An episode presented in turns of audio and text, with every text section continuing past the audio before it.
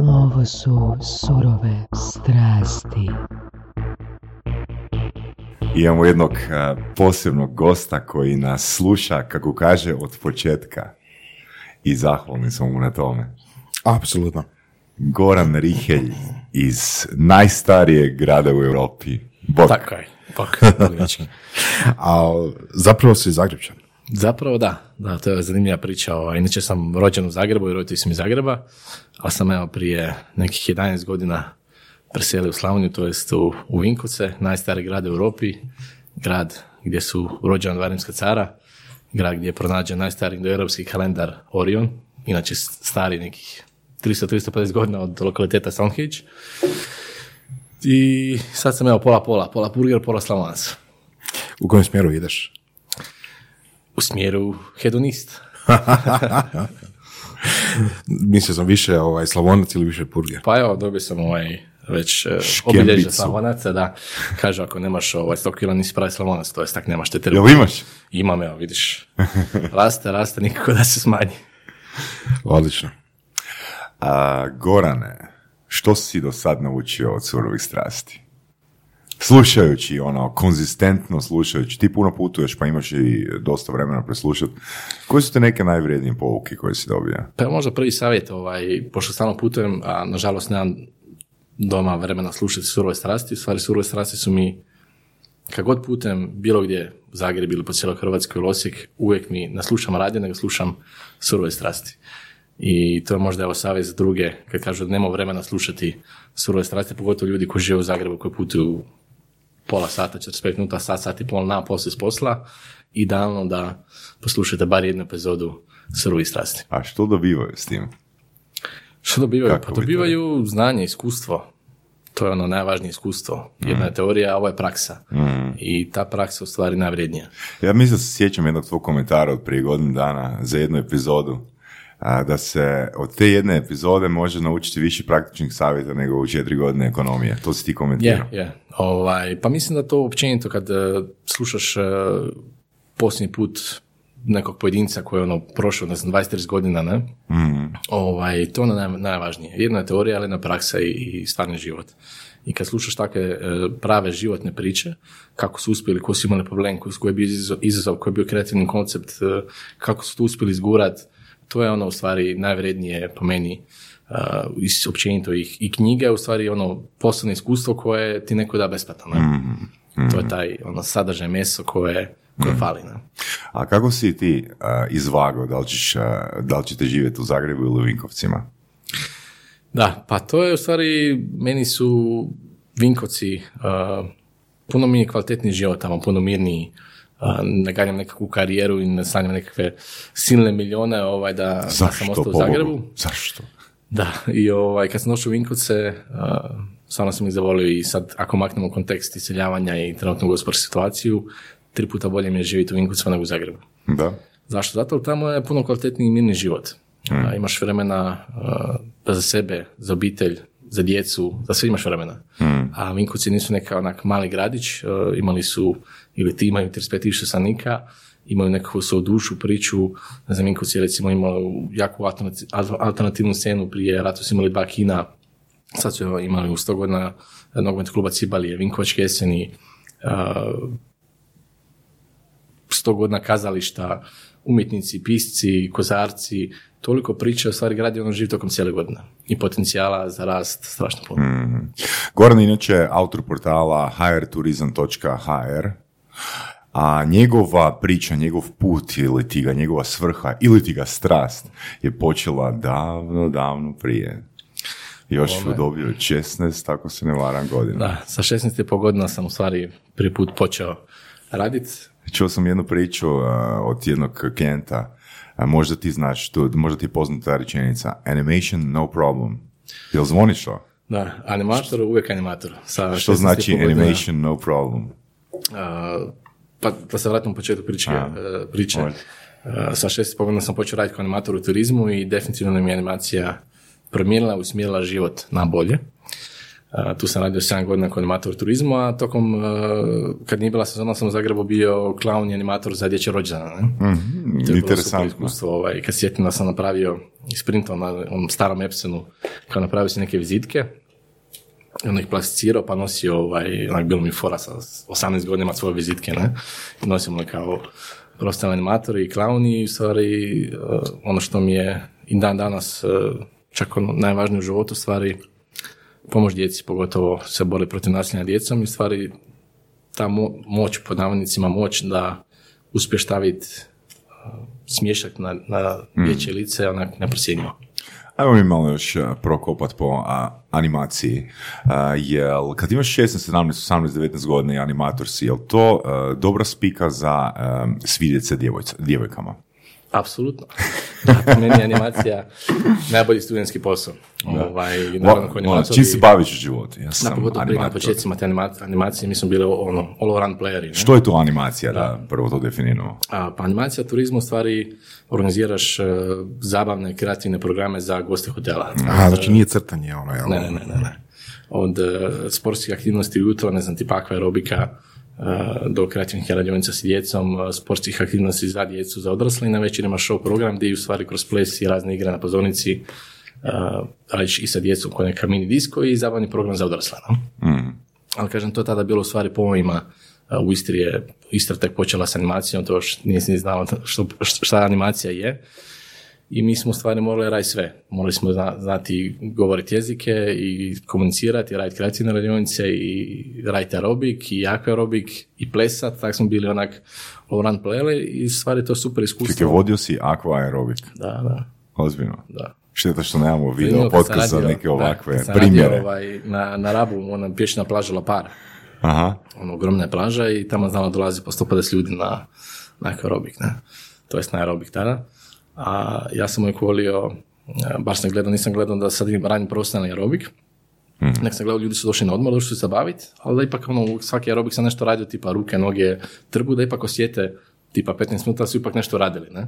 Ali se više fokusirao na tu animaciju, onda je ono bio show kada se njih 150, ono sad kažem, primite se svi za ruke, samo dišite, zatvorite oči i onda pustim onu, kako se zove pjesma? Sandstorm. Kva, kva, kva, talijansku pjesmu, ne? Ovaj, što, naši djeca plešu, onda nas 150 matora, ono, plešemo kva, kva na plaži, ono, show. Ali to su ono, ljudi voli, jer je, kažem, to da neka, uh, u stvari, kontekst turizma, ljudi kada Dobro.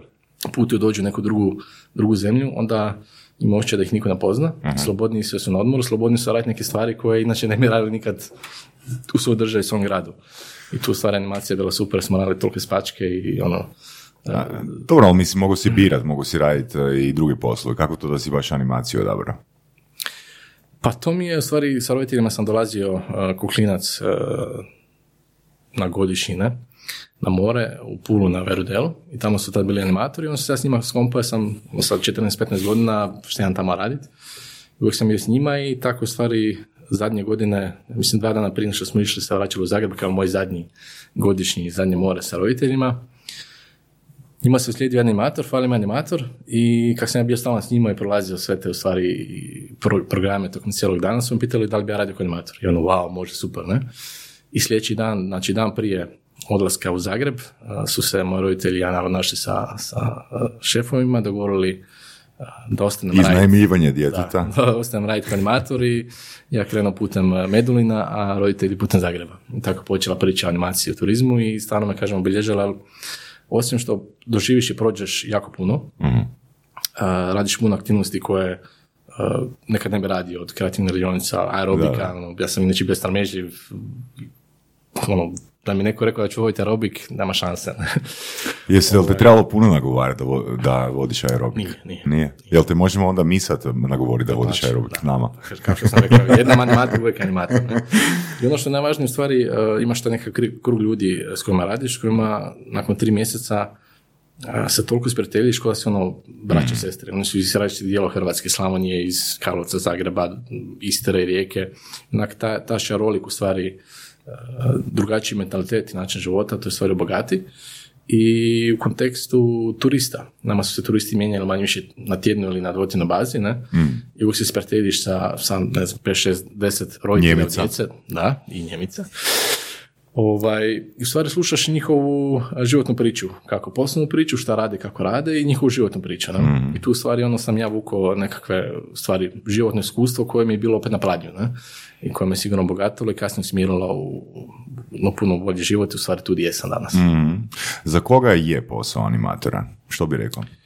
Pa ja mislim da je u principu za sve ono proaktivne, otvorene, kreativne ljude. Ali i one sramežljive možda, koje misle da se ne znaš u da, Često puta smo prije, prije početka sezone smo uvijek imali, naravno imali smo audicije i onda kada se odabere nekakav broj ljudi ovaj, koji ti treba za sezonu smo radili e, prije početka e, sezone e, smo išli u stvari tjedan dana vježbat nove nove plesove, nove... Gimnastičke elemente. Da, i tako dalje. I onda u stvari tu vidiš, eh, ono, ljudi koji prvi put dođu u animaciju ne znaju šta je to, ne? Ovaj, bilo je jako puno i sramežljivih i zatvorenih ljudi. Kad se onda malo pusti, kad im daš malo ono, buste, kad se u stvari užive nakon dva, tri dana u, tom, u taj ambijent, ono, prodišu, kako se kaže, i totalno vidiš neko drugo lice, ne? Ali to stvari vidiš eh, po ljudima da li, da li imaju te potencijale, nemaju, ne? Ono vidiš da, da se skriva u njemu, ne?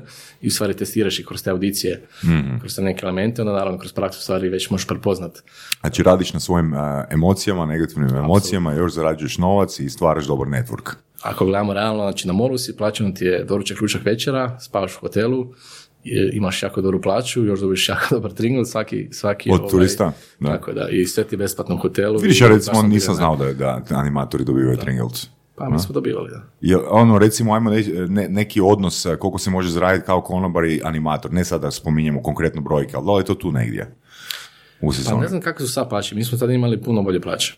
Puno bolje plaće nego da, konobar. Sad tringelt ima, ono, Be, I bez tringleta. i bez tringelta i još kad dodaš tringelta. Da, da. Da. Ti tringleti tu sam bili naravno, ovaj, subotom je bila smjeni gosti, u subotom a, nismo radili. Dobra Onda informacija. ovaj petkom dobiš tringlet i naravno to potrošiš ovaj, Dobro, ali tringelt nije, tringelt nije 10, 20, 50 kuna, na? malo je veći. Pa ne, bilo naravno u eurima i tako dalje. Ali uvijek smo ono imali recimo za, za izlazak taj vikend, ne? Ajde, super. Ako niš drugo, bar za jednu, za jednu rundu uvijek, ne? Odlično, da. I ovaj... Ali recimo, ono, naravno kad gledaš izvana, kad si koordinator, a, vi ste tamo nešto plešete, skačete po bazenu, ništa ne radite, mislim, kao ono, zezate se, smijete se, ne? Ali u stvari jako, jako naporan i težak posao. A Prvo osnovno moraš biti stalno nasmijan. Znači nema, da nema smajle, da ni- nisi pozitivac, jednostavno moraš, ne? To je takav, takav dio posla. Uh, I radiš tokom cijelog dana. Radiš jutro, popodne, navečer. I stalno si na suncu, stalno si ili u bazenu ili u vodi, skačeš, plešeš, nosiš, jednostavno cijeli dan ti je ono stvarno jako, jako naporan, ne? Da. I naravno ta, onda taj smile mora biti, on direktno radiš sa, sa gostima i ti si animator, znači nema ono lošeg dana, ne? jel to onda dobra podluka za, ne znam, za buduće glumce? Apsolutno, da. Da. Je, je. je. A, I kako si onda iz a, animatorstva došao do principu publishinga? Da, pa onda u stvari kako je ta animacija bliska sa, sa marketingom, u stvari me zanima je marketing, promocija i djeca, ovaj, tada to nije bio posao kojim se može baviti tokom cijele godine. I onda sam u Zagrebu u stvari, u stvari morao sam odlučiti, znači nakon 7 godina ili ću se baviti profesionalnom animacijom ili moram nešto raditi. ne Čekaj, čekaj, kak, što znači profesionalno se baviti animacijom? Profesionalnom kontekstu da mi je to posao tokom cijele godine. Ne?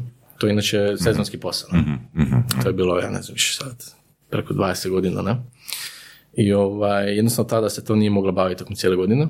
Ali cijelu godinu bi bio onda nasmijan. 365 dana u godini. Nije to loše. ovaj. I onda sam uh, se posvetio marketingu i kako stvari, sve, sve te uh, vještine su jako bliske sa organizacijom, sa kreativnošću, s kreativnošću organizacijom manifestacije evenata i onda sam ovaj, se usmjerio, radio sam za par manjih uh, event marketing agencija. Ima zanimljiva priča, bio jedan stranac i amerikanac, Anthony Armario se zvao i proputovao je, ono, putovao je svijetom i bio je par puta u Hrvatsku, u Zagrebu, zavolio Hrvatsku i doselio ovdje da tu živi. I, otvori, i da otvara firmu. I mi smo se slučajno našli u nekom kafiću na Cvjetnom i upoznali i sad on priča, on se isto bavio nekakvim marketingom, nekim projektima, radi za Starbucks prije u, u Americi i on je kao doselio ovdje i otvara firmu. Ne? I bio još jedan njegov kolega iz uh, negdje iz Azije, bilo nas četvoro. I sad mi idemo, krećemo, ne? I on otvara firmu i sad to je tad trajalo, mislim danas traje predugo, tad je to trajalo ono nevjerojatno, nevjerojatno dugo. I nakon što je skupio sve papire moguće, dođe sad na taj neki šalter da otvori firmu, kao ono zadnji korak, nema foto 1 sve smo riješili, ne? ovaj, čekao, čekao, čekao, ne znam koliko satima, i kad je napokon došao na red, žena ga pitala kako se zove firma, on je popizdio, rekao, pitao je, kako se kaže speed na hrvatskom, brzina, e tako mi nazovete firmu. I stvarno nazvao firmu brzina da je ovo, tako da onak zanimljivo. Vrlo prikladno za naziv Da, firme da. u Hrvatskoj, da. Um, publishing? Da, i onda sam ovaj, bio u tom, uh, radio po tim agencijama, otvorio sam svoj obrt, ja sam stalno imao neke kreativne koncepte i neke kreativne lude ideje. I stvar to mi je bilo super, ja sam isto, uh, još dok nisam ni, dok sam bio animator, sam sa jednim kolegom pokušavao razne te neke svoje ideje, projekte, čak smo napravili projekt da je Velesam bio ono pojam, jako puno ljudi dolazilo na Velesam, na ambijente, autošov i tako dalje. I onda smo došli na devu da smo bili da u stvari, sad to su bile neke brojke od 200 tisuća posjetitelja, 150, tako nešto, ne sjećam se više, da svi traže vrećice. Jer svi idu i skupljaju kako puno ima štandova, svi skupljaju kataloge. A niko nije htio dijeliti vrećice, jer jednostavno ne možeš toliko podijeliti kao izlagač. Ne? I onda sam vidio u stvari, pa vidi malo, vidi koja tu masa ljudi, svi traže vrećice, niko ih ne nudi. Idem ja napraviti besplatne vrećice, s prednje strane će biti jedna velika reklama, s druge strane će biti osam malih. Bile su kričalo zelene, zelene vrećice, čak tražio ponudu, tad nije bilo u Hrvatskoj, ja mislim iz Srbije je bila neka ponuda, za, ili Bosne za, za tih vrećica, našao ponudu, napravio prezentaciju, sve i krenuli, ja mislim da sam imao 18 godina, idemo mi kucat, ono slat mailove i ovaj, kucat na vrata firmi, ne. Ovaj, nismo, na, nažalost, projekt, eh, nije projekt zaživio, ali to su prije bilo iskustvo. Čekaj, ali ste ono- probali? da, da, da, Bar- jedne godine Napravili smo prezentaciju, da imali smo se gotov troškovnik i poslovni plan. Uh, ono, definirali cijene prostor na tim vrećicama i sve i, po- i ono, počeli smo ići na slat firme, na sastanke i tako Mhm. dalje. Ne? Nažalost, bili smo premladi i zeleni, nismo uspjeli prodati, nije projekt završio, ali su, super bilo iskustvo. Ne? Da. 18 godina onak, Čekaj, baš niti, jed, niti jedno prostor niste uspjeli prodati. a, pa ja mislim da je bilo dvoje kao da bi uzeli, ali smo morali prodati više od njih, sad više ne sjećam, ne sjećam da li je bilo šest ili osam, smo morali imati reklama da bi projekt bio samo drživ. ne. Kužim, kužim, kužim. To, to je bilo, kažem, davno, davno, sad ne sjećam se točno detalja. Ne? Ok, jel misliš da bi se današnjim mindsetom a, taj projekt uspio? Definitivno. Što je drugačije sada u tom pristupu, prezentaciji? 20 godina više ovaj, utakmice u nogama, iskustva, znanja, uh, u stvari iskustva najviše. Ne? Ta- tada je to stvarno onak bilo jako, jako zeleno, ali opet kažem super, to je jedno iskustvo koje me opet kasnije sigurno pomoglo, usmjerilo i naučilo nešto novo. Ne? Uvijek treba biti proaktivan, gurat, gurat i, i ono, kad kažemo slavimo neuspjehe, ne? stvari neuspjehe najviše naučiš. Ne? Ovaj, tako da sve ti nekakvi sitni mozaici u životu eh, danas čine konačnu sliku nas samih i svaki taj mozaik, koliko god bio mali i nebitan, možda u tom trenutku eh, čini taj mozaik potpuno. Jasno, da. Čovjek ima iskustva i preskuplja Tako što radi tijekom života. I onda sam ovaj, upoznao ženu, zanimljivo, upoznao sam je u Slavonskom brodu u kasinu. Opa, Da, radio sam za jednu agenciju koja je surađivala sa, sa Hrvatskom lutrijom i mi smo radili kao vanjski suradnici evente, programe u, Ko mi? ta agencija za Hrvatsku lutriju. Uh, smo otvorili kasina, to je taj zabavni program u kasinima i kad se otvorio te razne bingo show i tako dalje. Ok. I otvaramo kasino u pa kasino su isto bio animator ili... Pa ne kao ono, organizirali smo te zabavne programe u kasinu. ne? Znači bio svjeći Da, organizator. Da, recimo, da, e. Da. Ovaj, i sad otvaramo kasino u Slavonskom brodu i sad on koga ću zvati? On je zvati Šortija, ne? Kao Šorti Slavonac, Šorti bio ovaj, jako popularan. I zovem Šortija, a moja žena današnja je bila njegova menđerica, ne? Tako da smo se upoznali u Slavonskom brodu u kasinu, ne? Ja, super priča, da. Da, i onda se naravno poznali i, i postala je povijest. Da. I onda je ovaj, e, kad smo se upoznali, naravno dolazio sam Vinkovce sve češće i češće i onda je bilo pitanje hoćemo ići u Zagreb ili ćemo ostati u Vinkovcima, ne? I onda sam ja forsirao da se ostanem Vinkovcima jer sam, kažem, stvarno vidio Dosta puno kvalitetniji, pa ne, bio mi kvalitetni život i mirniji i tu sam vidio veliki potencijal rasta. Ono, Mislim, stvarno mi je bilo dosta Zagreba, nisam htio u stvari takav život da radiš po 12-13 sati, Dobro. bez obzira na novac i vidio sam, ono, sam bio psihički mrtav, iscrpljen maksimalno, ne? Za razliku od sada kad radiš to, tipa tri sata dnevno. Dobro, da, sam za sebe. A da, ok, tri sata Drugačije, dnevno plus još šest sati putovanja. Da, i ovo, zanimljivo, tad sam radio uh, najveću slavonsku kobasicu na svijetu. E, ti osobno? Da. Čekaj, žena ti ja. osobno? Da, da. Čekaj, to ono, Ja, ono iz Guinnessa ili... ili... Da, da, nismo, ni- nismo ovaj, prve godine bila kao probno, ne, a sljedeće godine smo planirali baš službeno za Guinnessa. I stvarno smo napravili, bila dugačka 550 metara. Ali zanimljivo, nije bila onak, e, sad vam kažeš kobasica, nego baš bila prava receptura slavonske kobasice, od crne svinje, znači sve po pesu, 550 metara i tak se poklopilo, bilo je preko sto i nešto konjenika, ovaj, obučeni u šokce, onak super, ne? Super priča. E, I nakon toga, tamo je to bilo, se poklopilo sa pokladnim jahanjem, to je jedna tradicionalna manifestacija u Vinkovcima. E, to je bilo taman za Valentinovo, slučajno se poklopila sa Valentinovom i nakon toga sam u stvari, nakon te manifestacije sam odlučio kao službeno preseliti u Vinkovce. Tebe dosta fascinira turizam, odnosno turističke prilike u Slavoniji. Uh, pričali smo o e, događajima kao što su Vinkovačke uh, jeseni, gomila raznih ne znam, muzeja, mislim Vinkovci su opet sjedište arheoloških nalazišta, ali samo Vinkovci općenito. Odakle ta fascinacija Slavonijom?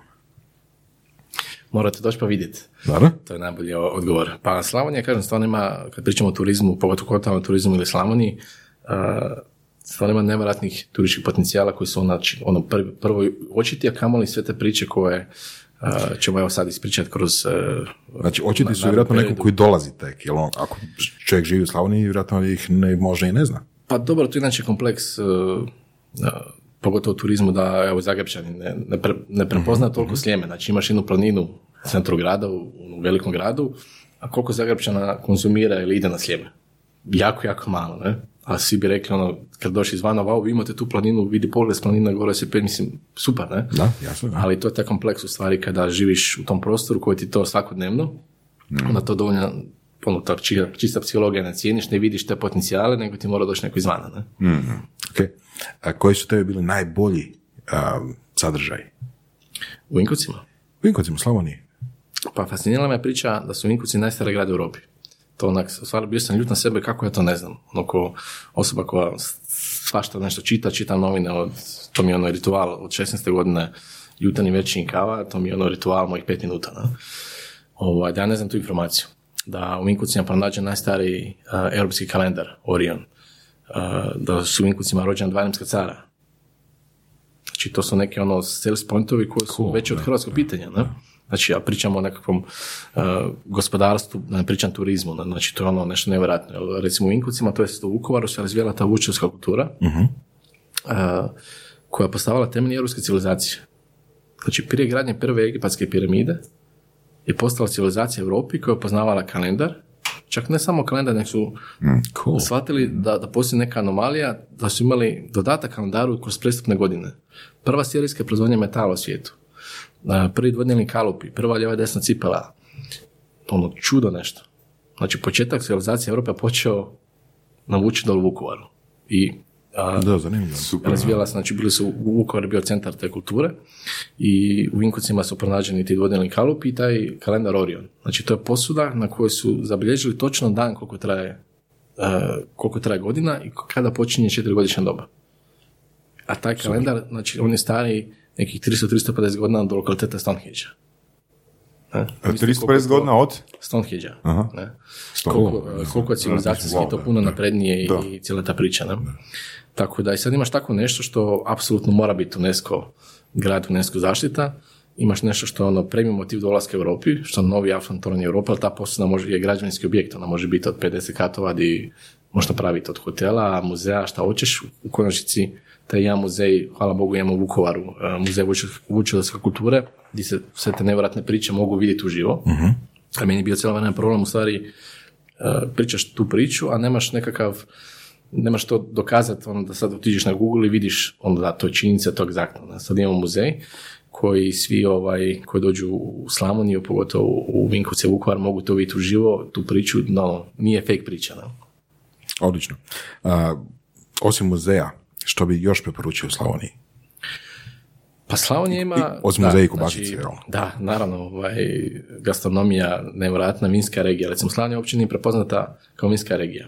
Apsolutno je. Znači, imamo pet jakih vinarija, tipa Erudska vinarija, Kutjevo, Ilok, Ilok Belje, Perničanci i još puno manjih poznatih vinarija, tipa Galić, eh, Josić. Znači, apsolutno vinska regija. Ne? Imamo Dunav koji, kad kažeš Dunav, Danube, svi u Europi znaju za Dunav.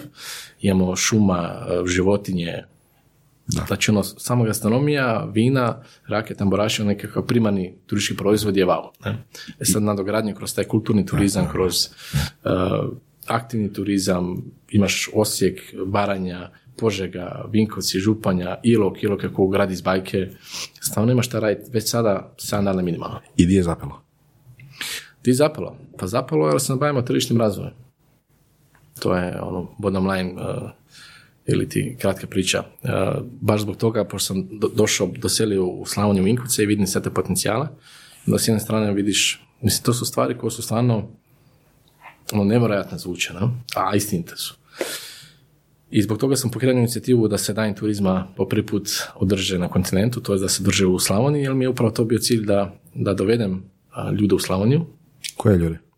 U kontekstu dan turizma je ma, struka, 1500 ljudi je bilo prijavljeno, znači to je bila prvenstvena struka. A, I Slavonija nije se, nije se nametnula, nije bila u fokusu. I uvijek je bila neka negativna priča Slavonije, od uh, sad iseljavanja, od stalne nekih donacija, od prosvjeda poljoprivrednika, stalno treba pomoć Slavoniji i tako dalje. I percepcija da Slavonija je daleko. Znači, meni od Zagreba do Vinkovaca treba 2 sata i 15 minuta, brže nego od Zagreba do Zadra. Ali Slavonija nije bila u fokusu i nije bila tom narativu. Kad ti nisi u fokusu, konkretno u Zagrebu, koji bi trebalo biti jedna primarnih uh, receptnih tržišta, kad pričamo o turizmu, jednostavno ne sjetiš se. Ne? I svi kažu, jo, daleko je. I jednostavno te posao, ni privatno te ne vuče u Slavoniju. Da je bilo neka narativ, da je bilo promocija i tako dalje, sigurno bi ljudi došli. I zato sam pokrenuo inicijativu dane turizma da jednostavno struka dođe i vidi uživo šta je to Slavonija, jer 99-8% ljudi nikad nije bilo u Slavoniji. 98%? Pa to je čisto ono, Aha. da, procjena, ali činjenica je da stvarno ovaj, Ljudi kao turista, turi, to potencijalni Pa turista, turista. ali ovo, znači dani hrvatskog turizma je isključivo struka, znači ljudi Da, koji se bave ok. turizmom, ali ni oni kažu nisu bili u Slavoniji, jer jednostavno nije te posao, zašto. da, nije te jednostavno posao niti privatno vodilo tamo, ne. I da vide neku, uh, neki drugi narativ, drugu priču Slavonije. Ne rat vodotoranj, nego prekrasan dvorac Jelac iz Vukovara, da vide Dunav, da vide sve, sve te prekrasne stvari koje mi imamo, ne. E sad, jedno kad ti to pričaš, jedno kad ti to doživiš. Jasno, da. Mislim, ono što ljudi malo znaju, to je tamo sam tamo pa znam, kroz Dunav stalno prolaze kruzeri turistički kruzeri i to cijele godine, znači ne samo po ljeti, nego čak i po zimi prolaze i to baš kruzeri koji idu Dunavom tipa Njemačka, Austrija, pa jel dolje južno a, do, do, do Rumunjske ili je već ono. Tako da, mislim, problem je njima, pretpostavljam što kad izađu u Vukovar, kad pristane kruzer u Vukovaru, imaju otprilike tri stvari za vidjet koji su u krugu, ne znam, 10 km i to je to. Da, ali pitanje je koliko ih vide. Uh, Ako vide i te, da, i te tri. Uh, Većina tih kruzera stvari dočekaju bus i onda ih odvede negdje dalje, Da. što je katastrofa, pogotovo u kontekstu uh, Vukovara. Po meni je glavna vukovarska priča upravo učiteljska kultura.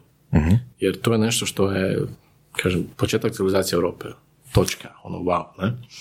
Je, pa, Ovaj, I to toliki, toliki motiv, sad naravno tu priču ako, uh, zašto, zašto za Vinkovce niko ne zna da su najstariji grad u Europi, isto kao za vučevsku kulturu. Zato što Vinkovci- puno Vinkovci muzeje. to nisu, ne, Vinkovci to nisu komunicirali, nisu predirali. Ako ti ne komuniciraš, ne guraš, nisi proaktivan, ti ne promoviraš na bilo koji način, niko neće znat. Jel, kad sam ja došao u Vinkovce, čak Vinkovčani nisu znali za te priče. I šta sam onda napravio? Sam stvari počeo, ono, postao nekakav glavni ambasador upravo te priče, brandiranje Vinkovaca kao najstariji grad Europi i kroz Orion. I recimo jedan trik koji je genijalan, na kraju svakog mog maila piše lijep pozdrav na najstariji grad u Europi i link na moj članak. I u komunikaciji preko uh, SMS-a, LinkedIna, uh, Facebooka, kada prvi put komuniciram s nekim, uvijek stavim lijep pozdrav na najstariji grad u Europi. I sad naravno, on čekaj, ma kak misliš najstariji grad? Di si, šta si? Po Hrvatskoj, pa di u Hrvatskoj? Po Slavoniji, di u Slavoniji? U Vinkovcima, ne? I svi su stvari linkali taj link i ja kroz, znači, jednu banalnu stvar koja ne košta ništa, ja kao pojedinac sad ne znam koliko sam poslao stotina mailova, sam uspio i naravno kroz svoje članke i, i, i brandiranje sam uspio u stvari na globalnoj razini brandirati Vinkovce, da sad stvarno svi znaju da su Vinkovci najstariji grad u Europi i čak nešto što se događa recimo u Vinkovcima koje nema veze sa turizmom, voditelj iz Zagreba spomene nalazimo se u najstarijem gradu Europi. Ne? I to je super priča da ono jednim zamahom krila ili ti teorija kaosa, ne, se može napraviti jako puno. Sad zamislite da, da svi gospodarst- gospodarstvenici u gradu Vinkovcima stave taj potpis lijepo znam najstariji grad u Europi. Koliko, to- koliko to mailova dnevno, mjesečno? da, da, da cijeli Vinkovci, da, da recimo oni koji šalju mailove iz gradske uprave i turističkih zajednica. Apsolutno svi. Da, da. Naravno, za toga mora postati nešto Kampanja. konkretno, ne, ne prazna priča. Ne? Da, da. Ali ovaj, ono, to je jedan banalan primjer u stvari uh, kako ono, evo, jako pojedinac sam uspio napraviti stvarno bez ikakvog uh, marketinga, budžeta, Pa to bi čak funkcioniralo za, za fizičke osobe. Sada recimo da Vinkovci kao Vinkovci naprave malu kampanju, svi građani, eto, stave to u potpis maila i... Pa da, recimo, e, ekipa iz. Zadra, ekipa iz Zadra, ono, moji klijenti znaju napisati na, na dnu maila po ZD rav. Aha, e, da, da, da, da. Pa da, za- da, da. ista, ista fora, ovo je, ovo je fakat jako. da. Je, je. Ovo je baš jako. Pogotovo turizmu, jer e, turizam je specifičan što to nije jedna industrija. Znači, turizam veže vertikalno, horizontalno sve druge industrije. Ne? I kada pričamo o razvoju turizma konkretno u Vinkovcima u Slavoniji, gdje nemamo tu nekakvu još tu, velike turističke dolaske, a, znači, turizam je jedna poistana grana koja se ta potrošnja dismizira jako puno ljudi. I svi direktno ili indirektno će imati korist od toga. I one koji prodaje prozore, jer ćeš morati staviti prozor, apartmane, kuće i tako dalje. Ako nećeš, one koji iznajmljuju ili na bilo koji način sudjeluju u, u turizmu će zaraditi novac, pa će sebi kupiti prozore za kuću. Ne? Znači, taj novac ostane na lokalnoj razini i podiže kapacitet, financijski kapacitet to nekog grada, te neke destinacije. I onda u stvari indirektno i one koje nema veze možda direktno sa turizmom, neka firma, indirektno ima. I to je u stvari najveća moć turizma. Da. Koliko tu vidiš utjecaje centralizacije u Hrvatskoj? u strašno veliki. Vidio sam ga iz Zagreba, ali jednom kada ovaj, bio sam svjestan, svjestan toga, kažem, kad sam živio u Zagrebu, ali jednom kada e, izađeš i vidiš to stvarno na, na svojoj koži. To je strašno veliki problem. E, jednostavno Zagreb koji je, način? Zagreb je, e, ok, centar je sve pet, znači svi sastanci su ovdje, sve firme su ovdje, sve konferencije su ovdje. Uh, recimo, banalna primjer, Hrvatske šume, ja sam ne znam točan podatak, ali mislim da oko 80-90% prihoda Hrvatskih šuma dolazi iz, iz Vukovarske županije. A sjedište Hrvatskih šuma u Zagrebu. Znači račun je tu, tu se plaća svi mogući porezi i tako dalje, ne? a ne vraća se ništa nazad. Znači koristiš jedan veliki resurs iz nekakve regije, a ona nema ništa toga. S druge strane, recimo, prije su sve te firme e, od osiguranja, banke, sve te podružnice koje jesu po cijeloj Hrvatskoj, one su imale lokalne budžete za marketing. Znači, nabavka papira, stolova, kemijski, stolica, sve se nabavljalo sa lokalnog terena. Onda došla ta Od velika... lokalnih a, prodavača. Tako da, znači malih obrtnika i malih firmi. Onda došla ovaj, iz Amerike, pretpostavljam, ne? Ovaj, taj narativ u stvari da se radi jedna velika javna nabava, ne? I sada, e, znači ona jedna firma iz Zadra, Vinkovaca, nebitno kuda, mora slati mail u Zagrebu, u središnjicu, gledaj, meni treba pet kemijski, pet čaša, WC papira, trla, i onda se to grupno nabavlja, jer naravno tako jeftinije. Ovaj, I onda se to šalje po cijeloj Hrvatskoj. E Sad zamislite koliko je to novaca nestalo sa lokalnih terena, sa malih obrtnika, malih knjižara, malih e, dućana koji prodaju namještaj. Da, Ne? da, to je strašno veliki novac. Da. A da ne govorimo o centralizaciji birokracije, ono neke stvari Da, koje da. su logično da budu na periferiji, mislim na periferiji, nego tamo gdje se stvarno koriste, tamo gdje se stvarno događaju, kao Hrvatske šume. Mislim da iz Vukovara primjer a, lučke, uprave lučke plovidbe koja je čak a, napravljena kao zgrada kraj Dunava u Vukovaru, baš ono na Dunavu, i koja je na kraju napuštena i predstavljena u Zagrebu. A u Zagrebu ima puno više lučke plovidbe nego u Vukovaru.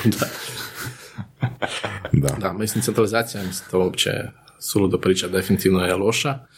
Ovaj, to svi znamo, ali tako kako je. Ali s druge strane, opet, e, mislim da... E, riječke plovidbe, pardon. Da, Riječke. ovaj, ja uvijek govorim, znači iskoristi resurse koje imaš, ljudske, financijske ili ne znam šta, ali kad si mali, moraš biti brz, proaktivan, kreativan, inovativan, da budeš, da možeš konkurirati i skočiti iz mase, ne? neki gerila marketing nešto. Ne? Sad, najlakše je reći, ne može se i drže se statusa quo. To može svako.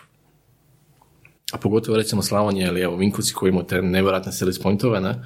da ovaj, nešto tako ne iskomuniciraš. Ili ako gledamo širu priču kroz Hrvatsku, kravata, Tesla, Penkala, Padobran, Dalmatineri, milion stvari koje su ono, mislim, imaš te kocice koje cijeli svijet zna za, za, za, zna za njih, a mi ih ne znamo dobro iskomunicirati i povezati. Da. Ne? Od sportskih uspjeha, ono, stvarno su, znači ono, kravata, pazi, svaki muškarac na svijetu bar jedan postavi kravatu na sebe. On mora znati, znači to ono, to je Nike, evo. nevjerojatna moć brandinga, ne? Da. Znači svaki, svaki čovjek mora znati da to hrvatski proizvod. Da ne pričamo sad dalje, kad pričamo o razvoju konkursnog turizma, znači imamo kravatu, imamo penkalu, biznis, odjela, svi imamo. Znači ono, da nemamo ništa, to bi bio problem izmisliti nešto novo. ne, Pričali izmisliti smo, i s Polom, pričali smo i s Polom i s Ognjenom a, nedavno. A, što misliš, jel imamo jednostavno previše toga da bismo brendirali nešto? Ili mislim ne možemo brendirati baš sve? Pa ne možemo, ali trebamo sjesti za stol, znači se sjesti i definirati, ok. Izvući nešto iz šešira je bolje nego... definirati, znači, mislim, to je naša sreća, to su slatke brige. Da. Znači, mi imamo, ne znam, deset stvari, moramo odlučiti tri koje ćemo gurati i brendirati globalno. To je sreća, pazi. Mislim, koja država se može pohvaliti s time? aha. Ti imaš Teslu, Penkalu, Padobran, Torpedo, evo sad imaš Irinca. Imaš ono, toliko opcija da daš, unique ono, selling point. What's the point? Znači imaš, ne moraš ništa raditi, samo na to posla poruku i zakružiti, spojiti te točke, i za- zakružiti jedan definiran Da, da to turistički gospodarski proizvod. Tu se dolazi ona stvar da je Amerikancima lako proputovati, ne znam, 500 km dnevno, da bi vidjeli jednu ili dvije stvari, jel? da. A Hrvatska je tamo toliko velika da to stignu napraviti, jel? Da. A kao daleko je kod nas rijeko ko tako putuje onako iz turističkih razloga. A zapravo pitanje je što brendirati u smislu roja, jel da? Pa, misliš u kontekstu gospodarstva ili U, turizma? da, u kontekstu gospodarstva. Pa mislim Znači- da ono, to je taj neki kreativni proces, znači imaš nekakve točke, spajaš nekakve zajedničke slike, spojiš u jednu gotovu cjelinu i sad, naravno, treba napraviti strategiju razvoja kako to zbrandirati i kako privući pažnju. Ako pričamo, evo, ne znam, o Tesli, imamo Rimca. Imamo odličan Nikola Tesla relije već pet godina ili šest u Hrvatskoj. Ne pričamo sad te razne inovatori, koji imamo te sitne male, ne. Mi smo po meni prvi u Hrvatskoj, prvi u svijetu trebali ići sa, sa pričom e, električnih punionica. Znači da cijela Jadranska magistrala već sad ima, ne znam, 200-300 električnih punionica. Zašto? Znači to nije trošak, to je investicija. Znači imaš takvu zakruženu priču. Mi smo tu morali skočiti i pozicionirati se. Tu je ona priča, kad si mali moraš biti brz, inovativan, kreativan. To je narativ priča koja je toliko moćna. Tesla se zove tvornica, znači mogli smo dovesti Elona Maska. Ne znam da li smo mogli, ali smo mogli probati. Mogli smo. Znači na nekakvu platformu, širu platformu, bi sigurno došao. Ne? Da, da. napraviti napokon muzej o Tesli i tako dalje. Ne? Da, Sad to su te neke točke koje treba da. spojiti, koje se međusobno vežu i onda napraviti ono, to se samo može vezati da li kroz turizam, kroz gospodarstvo, privlačenje startupova, tu se možemo ući u širinu koliko hoćemo. Sam pitanje fokusa u kojem smjeru ćemo se razvijati. Koliko, mislim, koliko toga se može napraviti bez države, bez, pot- bez, pot- bez uh, utjecaja birokracije, nekakvih turističkih zajednica, koliko se može napraviti samostalno? U turizmu je jako teško. Uh, imamo previše problema, to jest uh, ljudi ne shvaćaju da motiv dolaska nije smještaj nego destinacija. Kad pričamo o destinaciji, destinaciju neko mora razvijati, a to je upravo posao turističkih destinacija. Lakše napraviti hotel, zajednica. hotel nego sadržaj. Da, znači turističke zajednice, njihov posao je brandirati, razvijati uh, turističku zajednicu i stvarati nove turističke proizvode. I sad u Hrvatskoj ima stvarno jako puno nevjerojatnih ljudi, sposobnih, eh, inovativnih, pametnih, koji grizu, guraju na sve načine. To su svjetlenici koji svjetle. Ali oni mogu doći do jedne razine. Dalje ne mogu. Ne mogu oni utjecati na cijelu destinaciju. I njima, njih treba spojiti, njih treba gurat i, i, i to je ta, to ono najvrednije što mi imamo u turizmu. Da. Lakš, lako je napraviti hostel nekakav u Vinkovcima, na primjer, ili bilo gdje drugdje, ali s druge strane, kao što si rekao, ono, kad smo bili na kavi, da, džabe to ako trg nije uređen kako treba. Da, odnosno kad kažemo destinacija, to uključuje znači, sve, svi koji žive i borave u destinaciji, od smještaja, od infrastrukture, da li ima dovoljno parkinga, sadržaja, da li ima muzeja, koja je razina usluge, znači to je ono ši- širok, ši- širok pojam kad kažemo destinacija, ne, ne samo hotel i restoran. Dobro, ti imaš neke svoje planove, jel da? Neke svoje ciljeve, ishode do 2030. godine. Da, pa- Mislim, ja jedan komentar samo da se, da se, da se malo ovoga dotaknemo i intervjua s Paulom Bradburyjem. Um, u intervju s njim, on se dotaknuo digitalnih nomada. I on vjeruje, odnosno ima to uvjerenje da se Hrvatska može isto tako brendirati kao zemlja digitalnih nomada. apsolutno. Da. Da, vidiš, u toj šumi teško se odlučiti, ne? Jel da? Pa ono, to ono klasična Mislim, priča. nisu živimo- slatke brige, ako nemaš- živimo, ne možeš ovaj, ono, Svi kažu da je Hrvatska najljepša na svijetu, najbolje mjesto za živjeti. Ne? Oni koji su proputovali cijeli svijet, tako dalje. Samo naravno jedan problem gospodarstva i, i tog nekakvog te politike narativa. Ne? S druge strane, kad pričamo o turizmu, mislim da, ne znam, da li jedna zemlja na svijetu ima to što imamo mi. Mi imamo nevjerojatnu raznolikost i autentičnost. Znači, mi se međusobno ne razumijemo regije, znači tipa Međimurje, Slavonija, Istra, totalno drugi jezik, drugi način Bednja. kultura življenja, da, ovaj, glazba, hrana, znači ta autentičnost, raznolikost je naša najveća vrijednost. Jer koji je smisao e, putovanja? I najteži, najteži način da se dogovorimo. To, je To samo- ćemo staviti na prvo mjesto, ne? To je samo u glavama, ne? Ovaj, jer koji je motiv putovanja? Da bi poznao novi način, novu kulturu življenja. Da bi doživio neke nove doživlje. Ako su sve destinacije iste, pa zašto bi ljudi putovali? Ne? I ta naša autentičnost, te naše nevjerojatne turističke priče koje su istinite, od Dalmatinera, da sad ne idemo, ono, stvarno ih ima toliko, svaka regija ima neku svoju priču, to mora biti naš glavni turistički proizvod. Dobro, znaš, A ali mi stalno, ono, naš, uh, Istra kopija Toskana. Pa ko će ići u, u kopiju Toskane, pa ići u pravu Toskanu. Ne? Da, da. Znači, mi moramo biti to što jesmo, moramo biti Hrvati, Dalmatinci, Istrijani, uh, Slavonci, to, to što jesmo, to mora biti naš turistički proizvod. Da. Ne znam, ja bio sam, par, bio sam par puta na Floridi, onak, meni sve te plaže više manje izgledaju isto. Ali svaka plaža, svako mjesto ima neku konkretnu asocijaciju. Na, recimo Orlando, Mickey Mouse, točka, što ti više treba? Da. Hm? Pa da. Zašto ideš u Orlando? Mickey Mouse. Ima još hrpa drugih sadržaja koji, za koje ono ljudi niti ne znaju, ali Mickey Mouse je brand, ajmo ga asocirati s gradom. Na? Da. I drugo što nismo spomenuli, brendiranje regija. Znači u Slavoniji imamo pet županija, pet turističkih, županijskih turističkih zajednica, ne znam kol- koliko još lokalnih. Ne? Dakle, sigurno fantastično sebe- komuniciraju. Da, svaka za sebe razvija neki svoj turizam. Znači, što suludo. Znači, to mora biti, jedan brand je Slavonija i jedna, jedna platforma di- digitalna gdje komuniciraš objedinjene turističke proizvode. Kao što Istra, kao što Dalmacija. Pazi, ti Dalmacija imaš Zadarska županija, Šibensko-kninska i Splitsko-dalmatinska. Tri jaka regije, tri jaka grada. Šibenik, Zadar, Split. Svi su na sat vremena auto. Zamisli kad bi Dalmacija bila jedan brand, kad bi usmjerio pozicioniranje, komunikaciju, Budžete za- budžete, Kad bi centralizirali. jedan kanal. Zamisli koliko cijela Dalmacija ima sadržaja za doživjeti. Da. Znači cijela Dalmacija, još da ne pričamo o ovim okolnim destinacijama i gradovima. Ne? Ako nas svaki za sebe imamo 300, ne znam, 16 turističkih zajednica, svaka za sebe ima svoj master plan razvoja turizma, nema sinergije, nema koordinacije, što je suludo. Jedna Toskana je dva puta veća površinom od, od Slavonije. Toskana. Ali svi znamo za Toskanu. I Toskana ima jake, jake gradove, Firenze, Siena, Pisa, Luka, to su ono, gradovi koji privlače milijone turista. Ali piše Firenca, zarez Toskana. I jedna platforma, visitaske.com. Znači, nije to znanstvena fantastika, ne? Znači, mi znamo da moramo brendirati regije. I sad, da li ćemo pričati još 20 godina o tome, ili ćemo se baviti tržišnim razvojem i tržištem, i to napraviti sutra. Sve do nas samih. Da, super primjer. Jel, zašto bi turist išao u Dubrovnik, zarez Dubrovačko-neretvanska županija? Jel, mislim, jel to pak bio da je bio dvije, dvije županije u jednom otoku? Da. Je to? Da, Pak, jel? čak tri, tre- čak su tri bile pred nekih 30 godina, da. Bravo. Da, da. Recimo, otok Sad su samo dvije. Sad su samo dvije županije na Pagu. Otok, otok Brač ima 7 turističkih zajednica. Pa mislim, nemoj mi reći, otok Brač je destinacija jedna, Krk, a ne Da. svaka ono, mjesto da ima da je sva neka svoja destinacija. To je suludo i kontraproduktivno. No, i s druge strane, percepcija, recimo Slavonije, je svih pet županija iz Zagreba. Čak Slavonci ne znaju na broja svih pet županija. A kamo li na strancu? Da. Turizam prvi ne pozna granice, znači destinacija ti prvo Hrvatska, pa onda možda nekakva je regija grad. Šta on zna da je, da je to neki drugi grad ili neka druga županija? Njega Da, to da, ne da, interesira. Da, Da. Samo ga ne interesira. Interesira ga sadržaj da. i što može tamo raditi, ništa više. Znači, kvalitetni je raznolik i autentičan sadržaj. To je to što ga interesira. On je u Hrvatskoj. Isto kao da sami otiđemo u, ne znam, u Francusku, u Provancu i sad na stol nam stave hrvatsko vino, francusko vino. Koje ćemo piti? Pa pit ćemo francusko, jer smo došli tamo. Želim probati autentičnu kuhinju, vino, a neću probati ovo što mogu doma konzumirati svaki dan. Ne?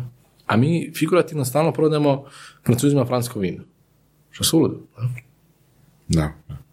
Ovaj, i u konačnici ekonomski kontraproduktivno. Znači, smisao, smisao turizma je naravno privući turiste, povećati turističku potrošnju, i tu turističku potrošnju spustiti na lokalnu ekonomiju.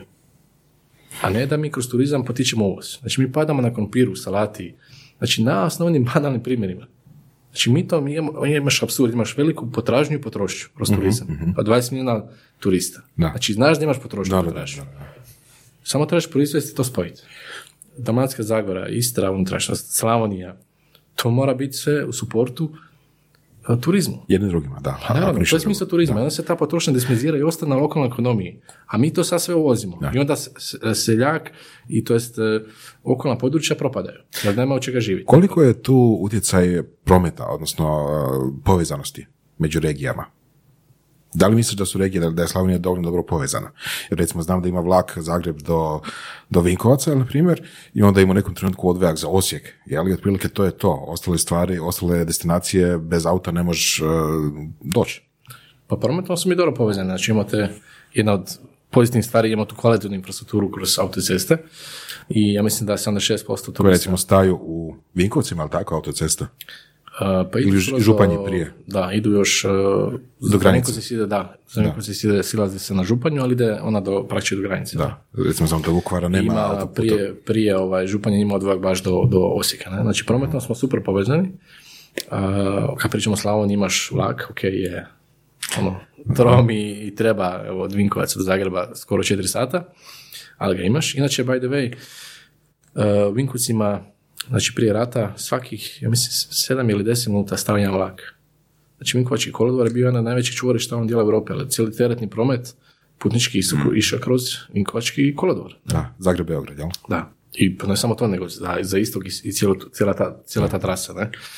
I s druge strane, znate gdje se dogodilo ubojstvo u Orient Expressu? E, da, da, da, da. da. Agata U, u planinama Vinkovaca. Da, da, da, to je bilo smiješno. Ako ste gledali film. Da, inače baš u knjizi piše, znači vlak je stao u, na kolodvoru u Vinkovcima, ne? I onda neki 10-15 km Vinkovca se dogodilo ubojstvo, ne? E sad ja pitam, zašto mi već 20 godina nemamo muzej o Agati E, Christie, to je to, to je to. interpretacijski muzej, znači ne danas, nego već 20 godina, ali mislim Agata Amerikanci Christie je- bi to napravili odmah. ono, mislim, jedna knjiga koju valjda ono, svi, svi znaju, europljani, ne? A da je priča, tu se možeš povezati sa, znači u Slavoniji imaš jake te književni, e, književnike, braća Kozarci su iz Vinkovaca i općenito slavonska književnost. Uh, mislim, to samo ono, ono, imaš jedan hub koji samo nadodaješ priče, ne? Koji ono može biti nevjerojatno veliki projekt. Samo nadodaješ na tom kostur Da, da, dodatke, ne? Ali se vežeš u Zagati Kristi koji ono, ne magnet, nego čudo nešto, ne? da. Pa mi napamet sad kad si spomenuo književnike, da, ok, i ha, većina ljudi valjda se sjeća iz škole za uh, Kozarca i Đuku Begovića. da, Đuku Begovića, ali ko izvan Hrvatske zna za njih? Ali dobro, to se isto veže za branding, jel? Da, pa opet se vraćamo početak priče, da li mi to pričamo i brandiramo. Da li smo mi ponosni na tu priču. Mi ne samo o turizmu, ali specifično to za turizam, inače na, kad pričamo o državi, mi moramo poštivati sebe da nas poštivali drugi. Ako mi sami sebe ne poštujemo, ako mi ne poštujemo tu našu tradiciju, povijest, kulturu, identitet, pa kako nas poštovati drugi? I ako mi to ne pričamo, ta narativ. Ne, znači možeš imati, evo, najstariji kalendar u Europi, da to niko ne zna. Ne?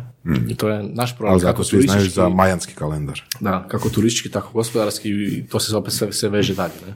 Dođeš u neki grad u Hrvatsku, pitaš šta ima za vidjeti, ma nema tu ništa, Bižića, ono, Da, da, jel sugeriraš Voras da bi trebalo neki, a, ne znam, horoskop napraviti i asocirati s tim kalendarom da bude, da više ljudi sazna za to, jel da? Mislim, Da, horoskop, apsolutno, je, apsolutno. horoskop je popularna riječ, ono. Da, da, ljudi, da. Ljudi, vo- ljudi su praznovjeri.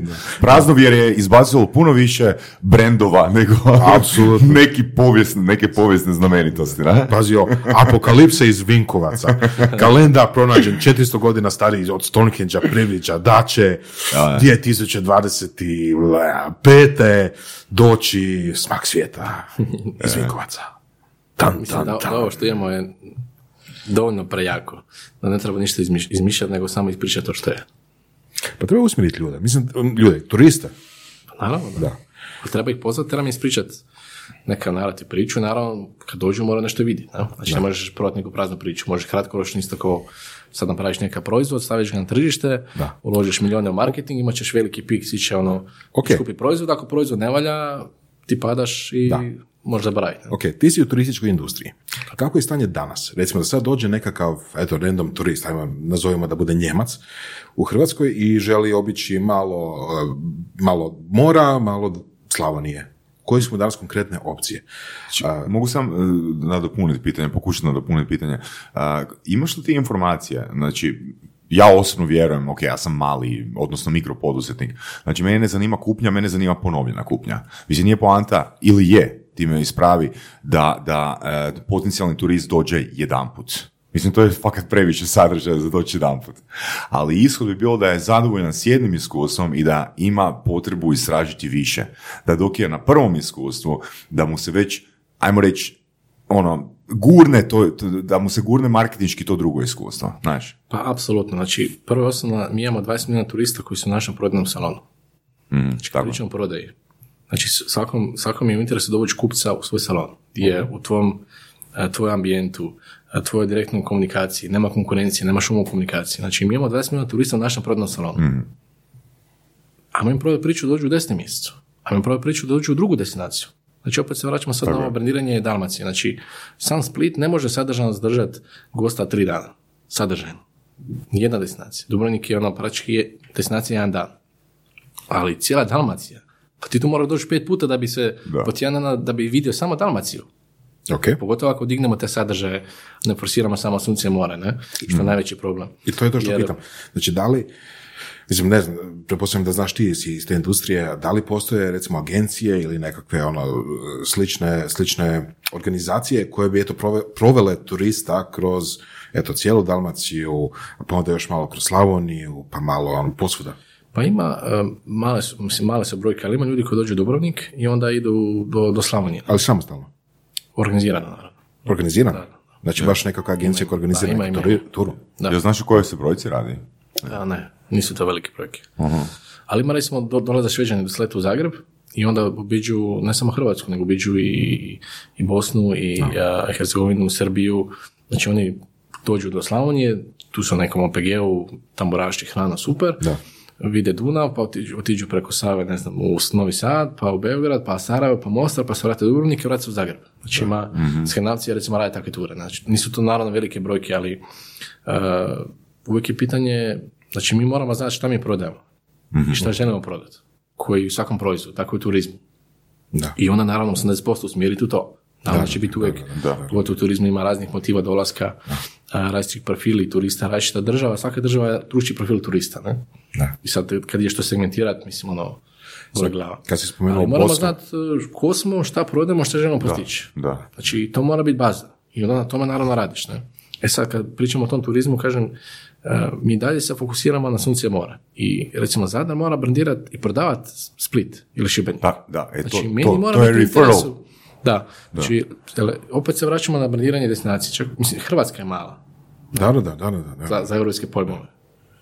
Iako ima svašta za obično, Jer sve na ako to ti malo. dođeš, znači ono što, ono što na, na kraju najvažnije, ako 7 dana godišnjih, da li je gost zadovoljan destinacijom? Da li smo ga e, ispunili očekivanja ili smo da pače još nadmašili njegove očekivanja? Da li smo mu dali motiv da kaže, gle, još moram doći? Nisam Kako, vidio kako ovo, mi to znamo? ne? Ovaj, pa ne mjerimo, ne? Jer, e, i sad to prvaćamo sadržaj. Znači, ako gost, ako ga sadržano zadovoljiš, on će puno više novaca potrošiti, znači povećamo turističku potrošnju, daj Bože da ostane na lokalnoj ekonomiji, bit će zadovoljan. Znači, danas, mislim, imaš mali broj turista koji dalje žele sunce more, ne? Ali danas su trendovi i fokus je totalno drugačiji. A mi imamo sve te sadržaje. Samo ih nismo umrežili, prezentirali i malo podigli kvalitetu. Da. Recimo, ja sam sad bio nedavno na Sešelima i nis, nisam sve vidio. Znači, ja sad znam, kad, na- znam što još moram vidjeti na Sešelima. I želim se vratiti tamo da vidim to nešto. da I spom- spomenuo si u surovim strastima Seychelle. Da, i by the way, Sešeli- ih, da, da, da, ovaj, ko, ko je na top premium destinaciju u svijetu, Kad si je spomenuo, 30% eto, jeftinija nego Hrvatska. Ali dobro, to su ti komentirali na Facebooku, ali dobar čekaj, primjer. ali kad? Znači, to su ti bili komentari na Facebooku na taj post. Je, u desetom mjesecu. Kad je tamo sezona? Taman evo završava. Kako? Taman završava, to jest e, Da. nakon tjedana, ja mislim dva tjedna kad sam ja ošao, je počela ta uh, rainy season, dva, tri mjeseca kad su kao monsuni. Mislim, dobro, ne možeš, ne možeš banalno uspoređivati Hrvatsku i Sešela, totalno su druge priče, pozicije, geografski i tako dalje, ali uspoređujemo u kontekstu top premium destinaciju u svijetu, naravno tamo imaš vrhunskih restorana, rezorta koji koštaju 1000 evra po noćenju, ne, zatvorenih, ali destinacija kao destinacija, ne, je pun, je 30-40% jeftinija nego u Hrvatskoj. Znači, ko- koktel u jednom koktel baru a, na ono najljepše plaže na svijetu košta 40 kuna. I sad, čak nije tu pitanje novca kao novca, nego value for money, vrijednost za novac. To je ključno. Znači, ne možeš doći, ne znam, u Dubrovnik, naplatiti meni kao 10-20 eura, ali to mora biti usluga u rukavicama, e, to mora biti stav, zna se kako, mora, ne može biti, da sad ne kažem koji je brand, mora biti specialty coffee, ne? mora biti to pivo vrhunsko. I onda nije pitanje e, novca kao novca, nego vrijednost za novac. Tu, Da. mi, tu mi jako padalo. Jer mi je jako, naravno, čast pozitivnim primjerima. Ne? Ali to je to, mi dalje u konačnici prodamo sunce more, a što suludo, kažem, mi imamo te sales pointove, naše priče, sve imamo. Samo trebamo biti to što smo to, to prezentirati. I sad naravno raditi nadogradnje kroz razne muzeje, interpretacije, aktivni turizam, ovako, onako, tako dalje. ne? Da. Odakle onda um, ideja, odnosno uh, kako si došao do pokretanja portala? Da, to smo preskočili. Ovaj, pa kako sam preselio Vinkovce, onda je krenula ta financijska kriza. Kako sam imao obrt, e, to je nažalost ovaj, propalo ono, marketing, PR i manifestacije, pogotovo u Slavoniji, tad nije bilo kapitala za to. A, Nogometni klub Cibela igra prvi put Europa ligu. Ok. I kako sam ja inače prije trenirao nogomet i bavio se sportom i kad sam radio u Zagrebu u jednoj agenciju koja radila sa HNS-om u organizaciji utakmice Hrvatska i Engleska. Imao sam iskustva sa UEFA protokolima i znao sam engleski. I onda sam tako u stvari slučajno završio u Cibali jer sam, ono, smo zvali da mi pomognemo oko protokola i, i, i organizacije te utakmice. I onda su mi ponudili da ostanem uh, raditi kao voditelj marketing klubu. Onda sam ja naivno ovaj, pun ideja i sad ću ja tu svašta napraviti. Ovaj, sa nikakvim resursima budžeta nije bilo, niti ni, ono, apsolutno ništa. Mislim da sam čak napravio jako puno, jer tada sam otvorio, napravio web, stranicu koja je bila tada naj, najjača u, svih hrvatskih klubova, počeo na Twitteru komunicirati, na Facebooku, e, napravio prvi internet prenos u povijesti HNL-a. da Prvi se- internet da, prenos. Da, da, prvi internet prenos uh, nogometne utakmice u povijesti HNL-a. Uh, komunicirao poslije svake tiskovne, slao slike, izjave, od tada, sad glupo sebe hvaliti, ali pitajte kolege ovaj, sportske novinara, će se sjećat, tada ono, sam, kažem, sa nikakvim resursima, samo ono, moje znanje i upornost sam napravio jako puno i ali nažalost e, tada klub i dan danas nije profesionalno posložen i dalje ne shvaćaju da je nogomet biznis i svi klubovi u Hrvatskoj prvo Hrvatskoj nogometnoj ligi ako se neće profesional- profesionalizirati će jednostavno propasti nisu, niti mogu biti samodrživi. Danas je nogomet, kažem, puno veći biznis nego što je to bilo prije i ako nisi profesionaliziran u svim aspektima, jednostavno imaš prazne tribine za kog, za kog Jasno, prodaš da, proizvod. ne? da, znači, ja to uvijek pričam, znači ti u nogometu u našim okvirima načelo, uh, znači moraš imati pune tribine. Ako imaš 5, 6 tisuća ljudi, 10 tisuća ljudi, Da, ti imaš 10 tisuća ljudi na jednom mjestu. da, tako. Znači, sad ako prodam nekakav novi proizvod, nekakvo piće, izbacim na tržište, ja ću podijeliti 10 tisuća pića, znam da će me čut, vidjet, nemam šumu komunikaciji, nemam konkurenciji, znam da će probati moj proizvod. Pa i to ono, sve u dva sata. da, da. Da misli ko je to moć u marketingu, ne? U sceni spojnju. Znači, kad izbacaš novi proizvod na tržištu. A ne pričam nogomet sa povezanje, pove- povezanje sa emocijama i zašto nogomet to je, to što je, ali je biznis Jasno, da. igra veliki brojeva.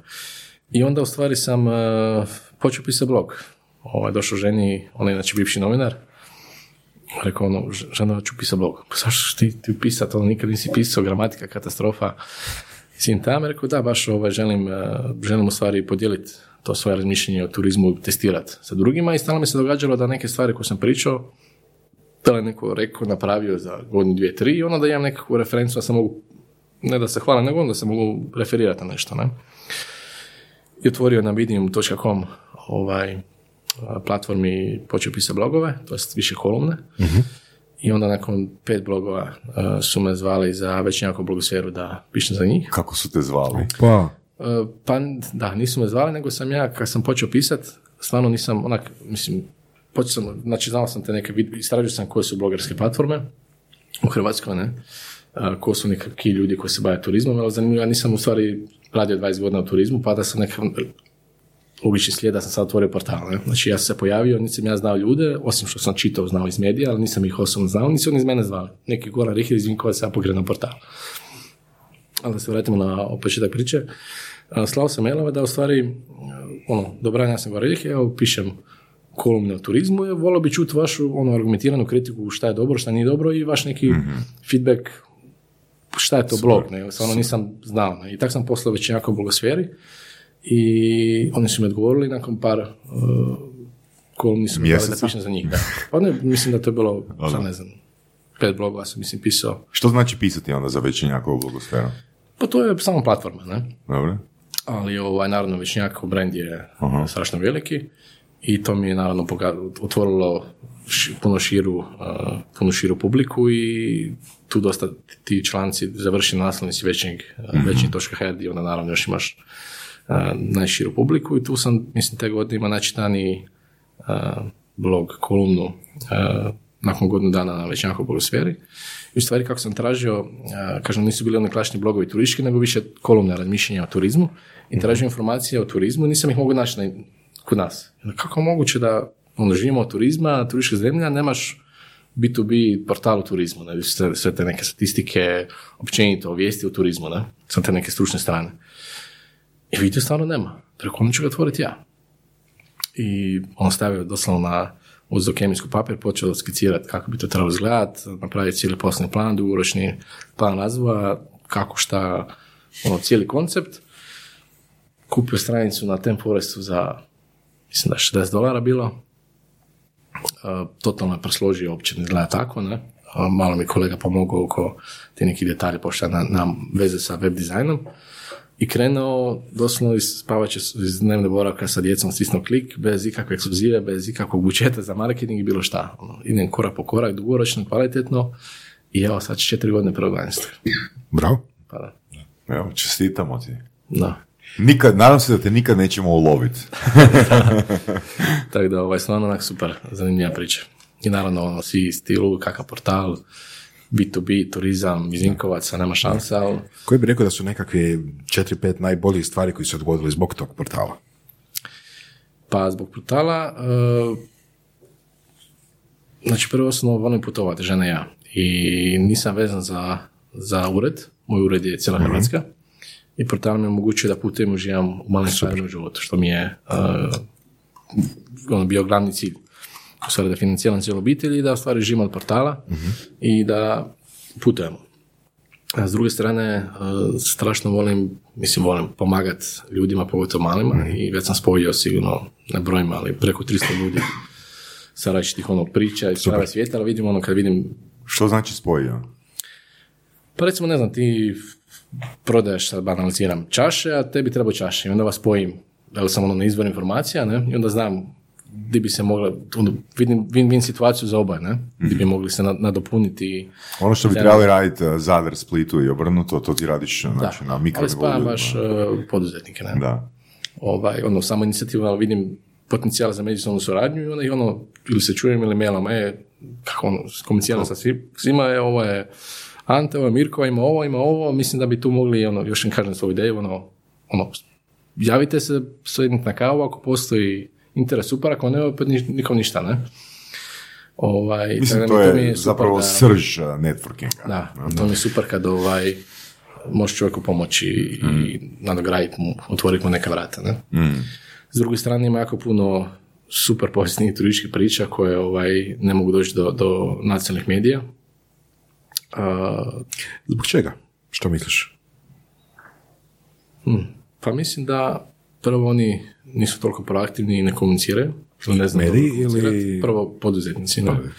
A s druge strane i mediji, mislim, medijska slika je tako kako je, jednostavno si bombardiran samo, informa- samo boje vijesti, vijesti, vijesti, nemaš vremena više se baviti, istraživati, ba, napisati članak 8 sati, nego moraš izbaciti ih 8 u, u sat vremena i samo si jedna to bila nekog riča, rič, rič, rič.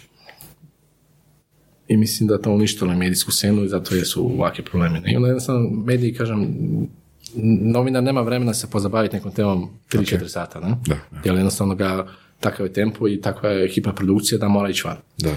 I sad ono, cijela ta, više tih faktora utječe na, na, na sve to. A meni kako sam u stvari specijaliziran u nišni medij, u turizam, onda mi je u stvari upravo to ono, podići pomoć malim ljudima, promovirati ih i pokazati kao pozitivan a, argument i primjer da se može. A kako to da nisi, spomenuo si nišni portal, kako to da nisi odabrao recimo turizam, pardon, slavonija.hr, slavonija.hr.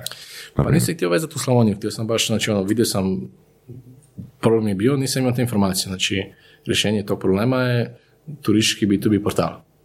I to sam napravio.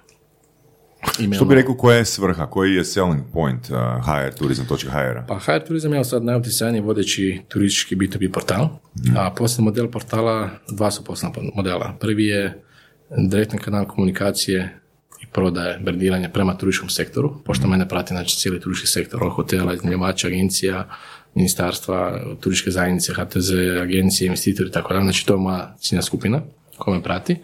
I sad svi ljudi koji žele ući u turizam i prodat proizvode usluge prema sektoru turizma, da li u manifestacije, da li u iznajmljivače, da li u hotele, ja sam taj kanal koji komunicira prema njima. Odnosno i portal tvoj, ali i ti kao osoba. Da. Ovaj, to ono, Super connector, bazični- networker. Da, to je bazični ovaj poslovni model, a drugi poslovni model je da se turistički sektor brandira unutar sektora, to je unutar struke i da naravno uh, guramo tržišne promjene. Da. A, odakle brand, brand Hedonist? Da, pa hedonist je nastao u sklopu uh, dana Hedonist? uh, Možeš ga izgovoriti, Gorane, na dva načina. hedonist, da. Hedonist? Hedonist, pa to je ta fora, hedonist, da, da. idemo na istok i hedonist kao hedonizam. ne. Ovaj, u sklopu, inače u sklopu te da, e, sklopu inicijative Dani hrvatskih turizma, stvari s njima predstavi cijelu platformu. Prva je bila da se napravi jedan brand Slavonije, druga da se napravi jedna digitalna platforma Vidi Slavonije kako god se nazvala. Treće, doveo sam dane UPE, znači udruge Hrvatske putničke agencije prvi put u Slavoniju, jer putničke agencije dovode 30%, mislim oko 30% turista u Hrvatsku, a van sezone i pro sezone je još veći postotak, pogotovo na kontinentu. I ono što je ključno na kontinentu, mi nemamo sigurno bazu turista dok na moru imaš. Znači na moru imaš sigurno bazu turista, što god prodaješ, ćeš prodat nešto.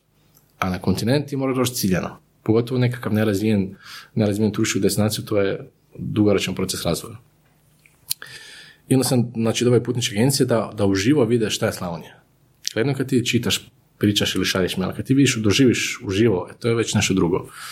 I tu su onda cijela Slavonija po meni trebala ih dati im toliko sadržaja. Da kažu ova Slavonija čudo, vidi ima ovo, ima ono, da im, treba mjesec dana da se poslože da bi mogli početi prodavati Slavoniju.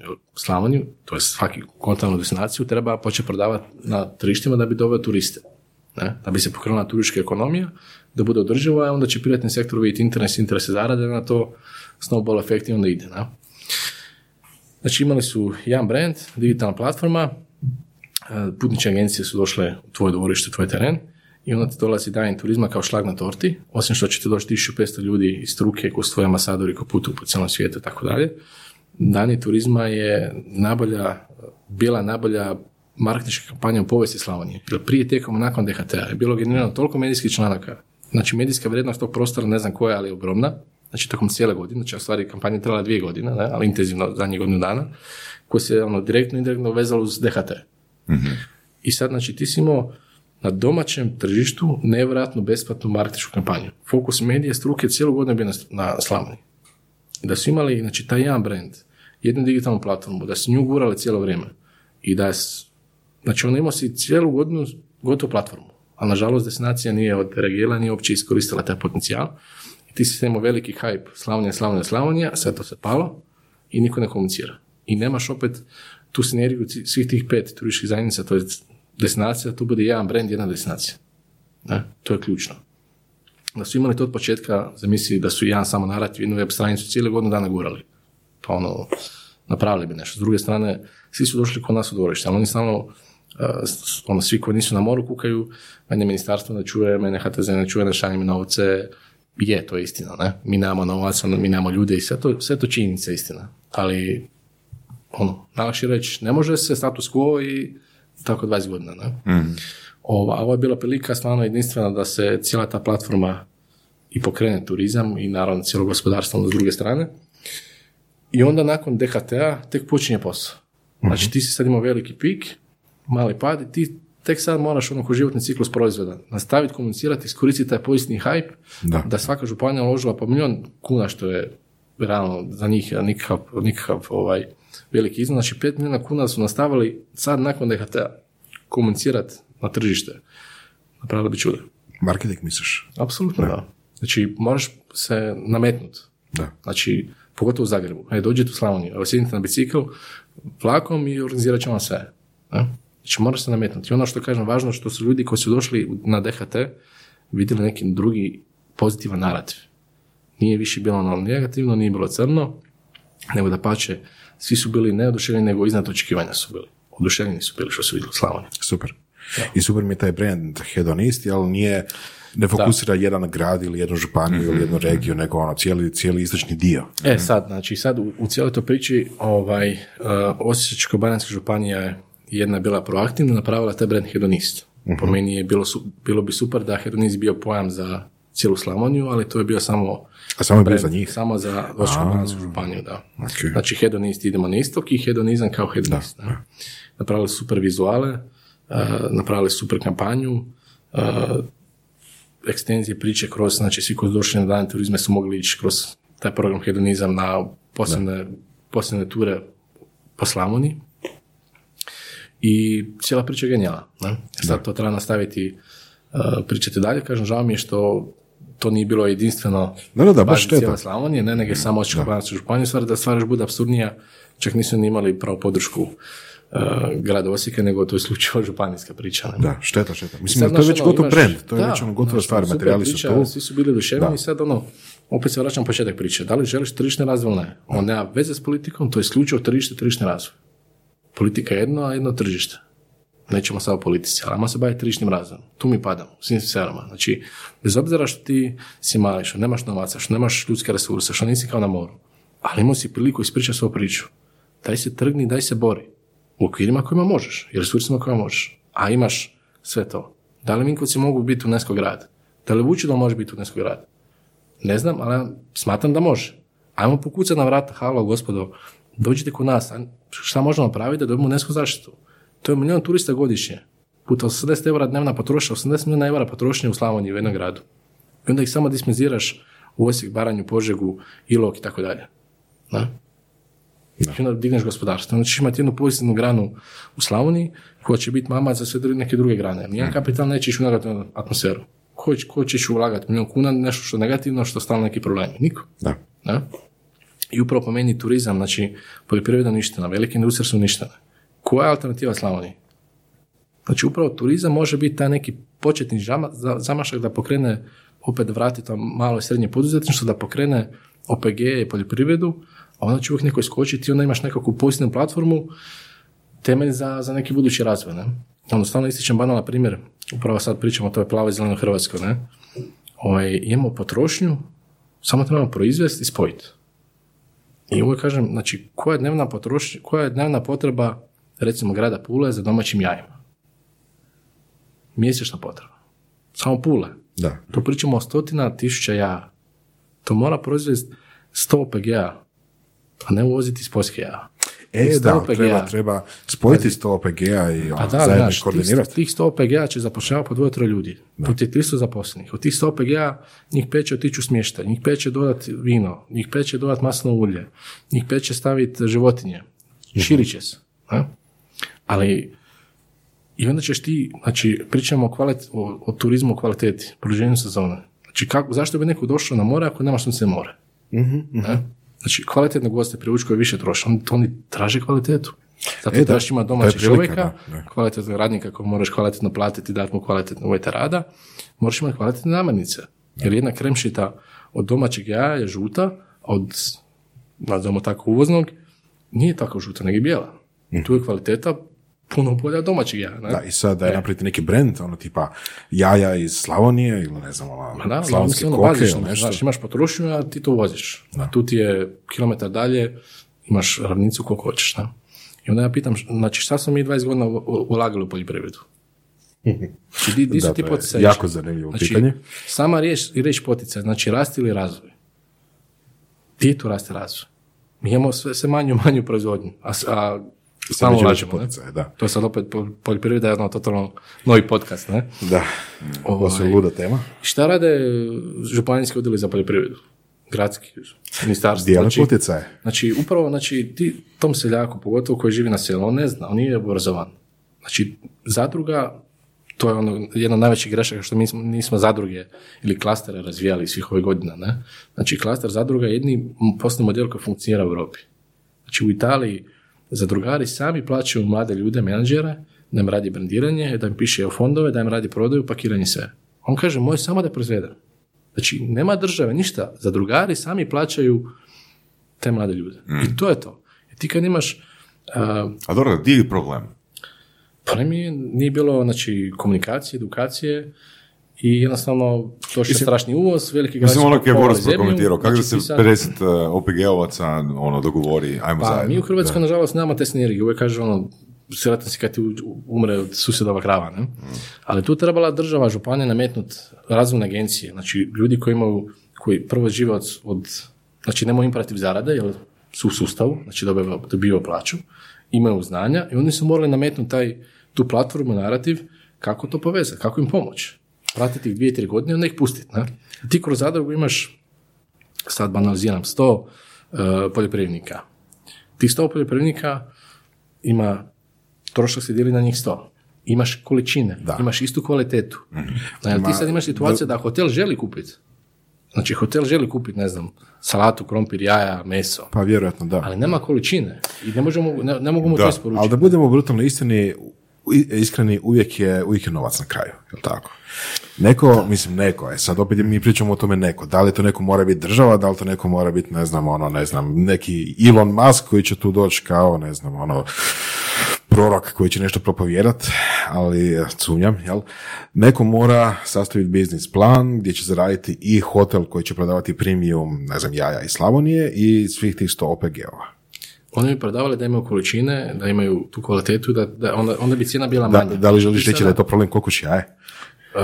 Pa definitivno, ali mislim da, da mi moramo napraviti iskorak. Tu se radi o gospodarstvu, Da. poljoprivredi, Da, da, da, da. svemu? Znači, meni u interesu kao državi da meni da, Ok. da što više, Ali, a- gle, ako ali, imam ali zemlju, ko, imam ko, zemlju, ko je taj onda koji će spojiti, ne znam, Valamar i 100 OPG-ova?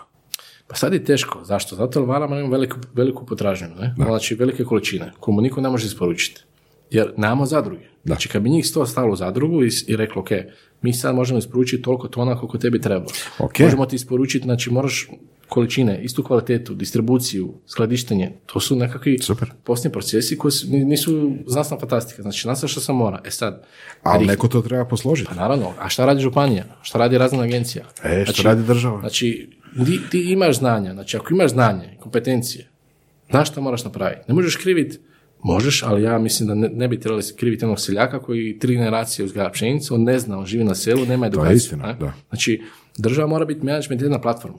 Ne? Znači, E, sad. uskočiti pomoć. Znači, Ako mi budemo došli do čemu- toga čemu šta služi država mora raditi, načekat budemo realni. Dobro, Gorane, ti rekao da si idealist. A da tvoje Pa, mogli ideje su, reći, ali- većina njih je utopistička. Pa eto, uspio sam, ne? Ali Znači, svi su rekli da turizma, nema šanse, zašto ne? Da. Ne, pa pitam. Zašto ne? ne Da li je bilo jedan, jedan razlog da ne? Apsolutno ne. Znači sve argumente sam im Da. sam protuargumentirao. Ne? I super je bilo. Sad, to što destinacija nije odreagirala kako je trebala, to je njihov problem, ne? Ali, e, znači, Znaš, ali, pogotovo mislim, naivno mogu, zvuči. mogu samo jednu analogiju ono reći, ono, to često kažem u trenizima. Mislim, svako od nas zna a, što treba napraviti da ima više energije. Svatko od nas zna što treba napraviti. napraviti da skine kile. Da. Ono, baš sam nedavno pogledao jedan dokumentarac a, da apsolutno sve dijete na svijetu se mogu a, st- staviti u kategoriju low carb diet ili low fat diet. Ali da zapravo dijete ne funkcioniraju jer osoba ne funkcionira. Ali svi znamo koje su strategije, ali nemamo dobro pozici- pozi- po- po- pozicionirane vrijednosti u glavi i nemamo motivacije za nastavak toga. Jedno je znat, ono, dobiti rješenje, a drugo je imati komitment u provedbi e, naših ishoda. Pa to je mislim da ljudi, mislim da gledaju- I još organizirati ono 50 ili 1000 ljudi da, razmišljaju, da razmišljaju o istom ishodu du- dugoročno. Ključni problem je uh, ta sinergija. Ne? Znači, u ovom slučaju DHT-a, uh, znači, ono što uspije DHT-a, što ja samo pričam, znači, bila je potpora struke.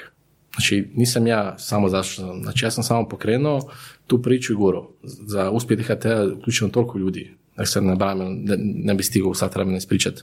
S- Od najvećeg do najmanjeg, znači, ta zajednica je htjela da DHT u Slavoniji. Oni su svi govorili više nego ja da to bude. I svi su argumenti bili tržišni i nije bilo nijednog razloga da, to, da se to, to ne drži. Nikakva politika, nikakva, nikakvi interesi. Ja sam tu samo izgubio novac i vrijeme, i kredite, i živce i tako dalje. Ne? Znači to je čista bila filantropija, jer sam stvarno smatram da Slavonija može i mora turistički iskočiti. I ovo je bila prilika da pozovem Hrvatsku, dođite i vidite. a, I da dam nekakvu platformu da to može ići tim smjerom. I, I upravo to je, kažem, uspjeh da, znači, gle, može se. Uspjeli smo. Svi mi. Ali uspjela je struka. I ta sinergija ljudi.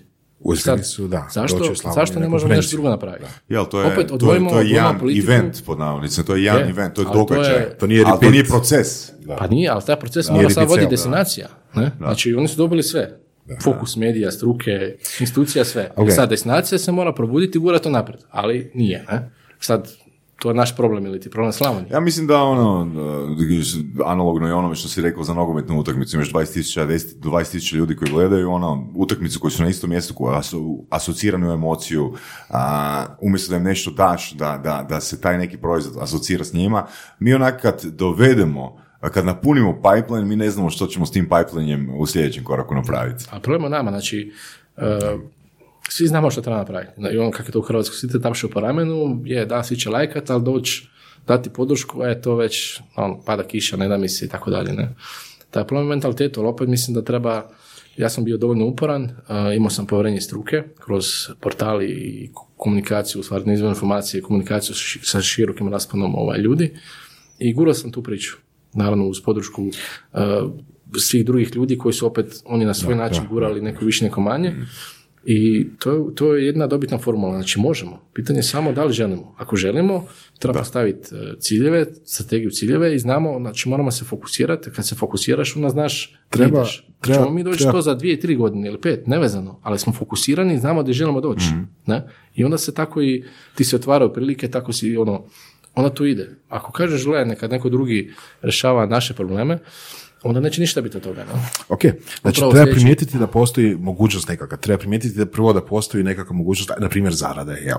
Mislim, uvijek je sve oko novca kod takve stvari. A, zašto onda, recimo, na primjer, Valamar, kad smo spomenuli prije, ne kuži da bi on mogao, ne znam, okupiti tih 100 OPG-ova i od njih uzimati jaja? Pa, zašto, ima zašto Valamar nema računice u tome? Da, pa ima jedan super primjer. Uh, Jadranka hoteli na Lošinju. Ok? Oni su znači na otoku na Lošinju, što je još kompleksnije. Uh, oni surađuju, bar u zadnji, koliko sam, koliko sam znao informaciju, sa 86 PGA iz cijele Hrvatske. Sa koliko? 86. Dobro. 86. Ok. Uh, I sad, ono što je suludo, znači oni su rekli, ok, mi želimo imati, pošto su to vrhunske, znači 4 plus 5 zvijezdica, oni moraju imati tu kvalitetu i tu autentičnost. ne?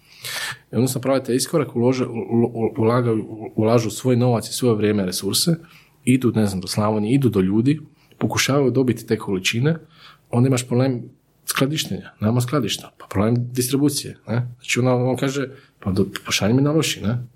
Ja ću ti slat. Onda on organizira distribuciju. Još imaš element otoka trajekt, ne? Ali oni su uspjeli izgurat i zaokružiti nekakvu priču i to je super primjer da jedan veliki hotelijer to može. Ali to je sad opet neka ludost koju je ono stvarno htio to tri godine, četiri godine gurat. A kapital gleda, kapital gleda Excel tablicu. Da? Znači on gleda na razini XY hotela, na, na razini Europe, Excel tablicu ulazi i to je to. Ne? Da.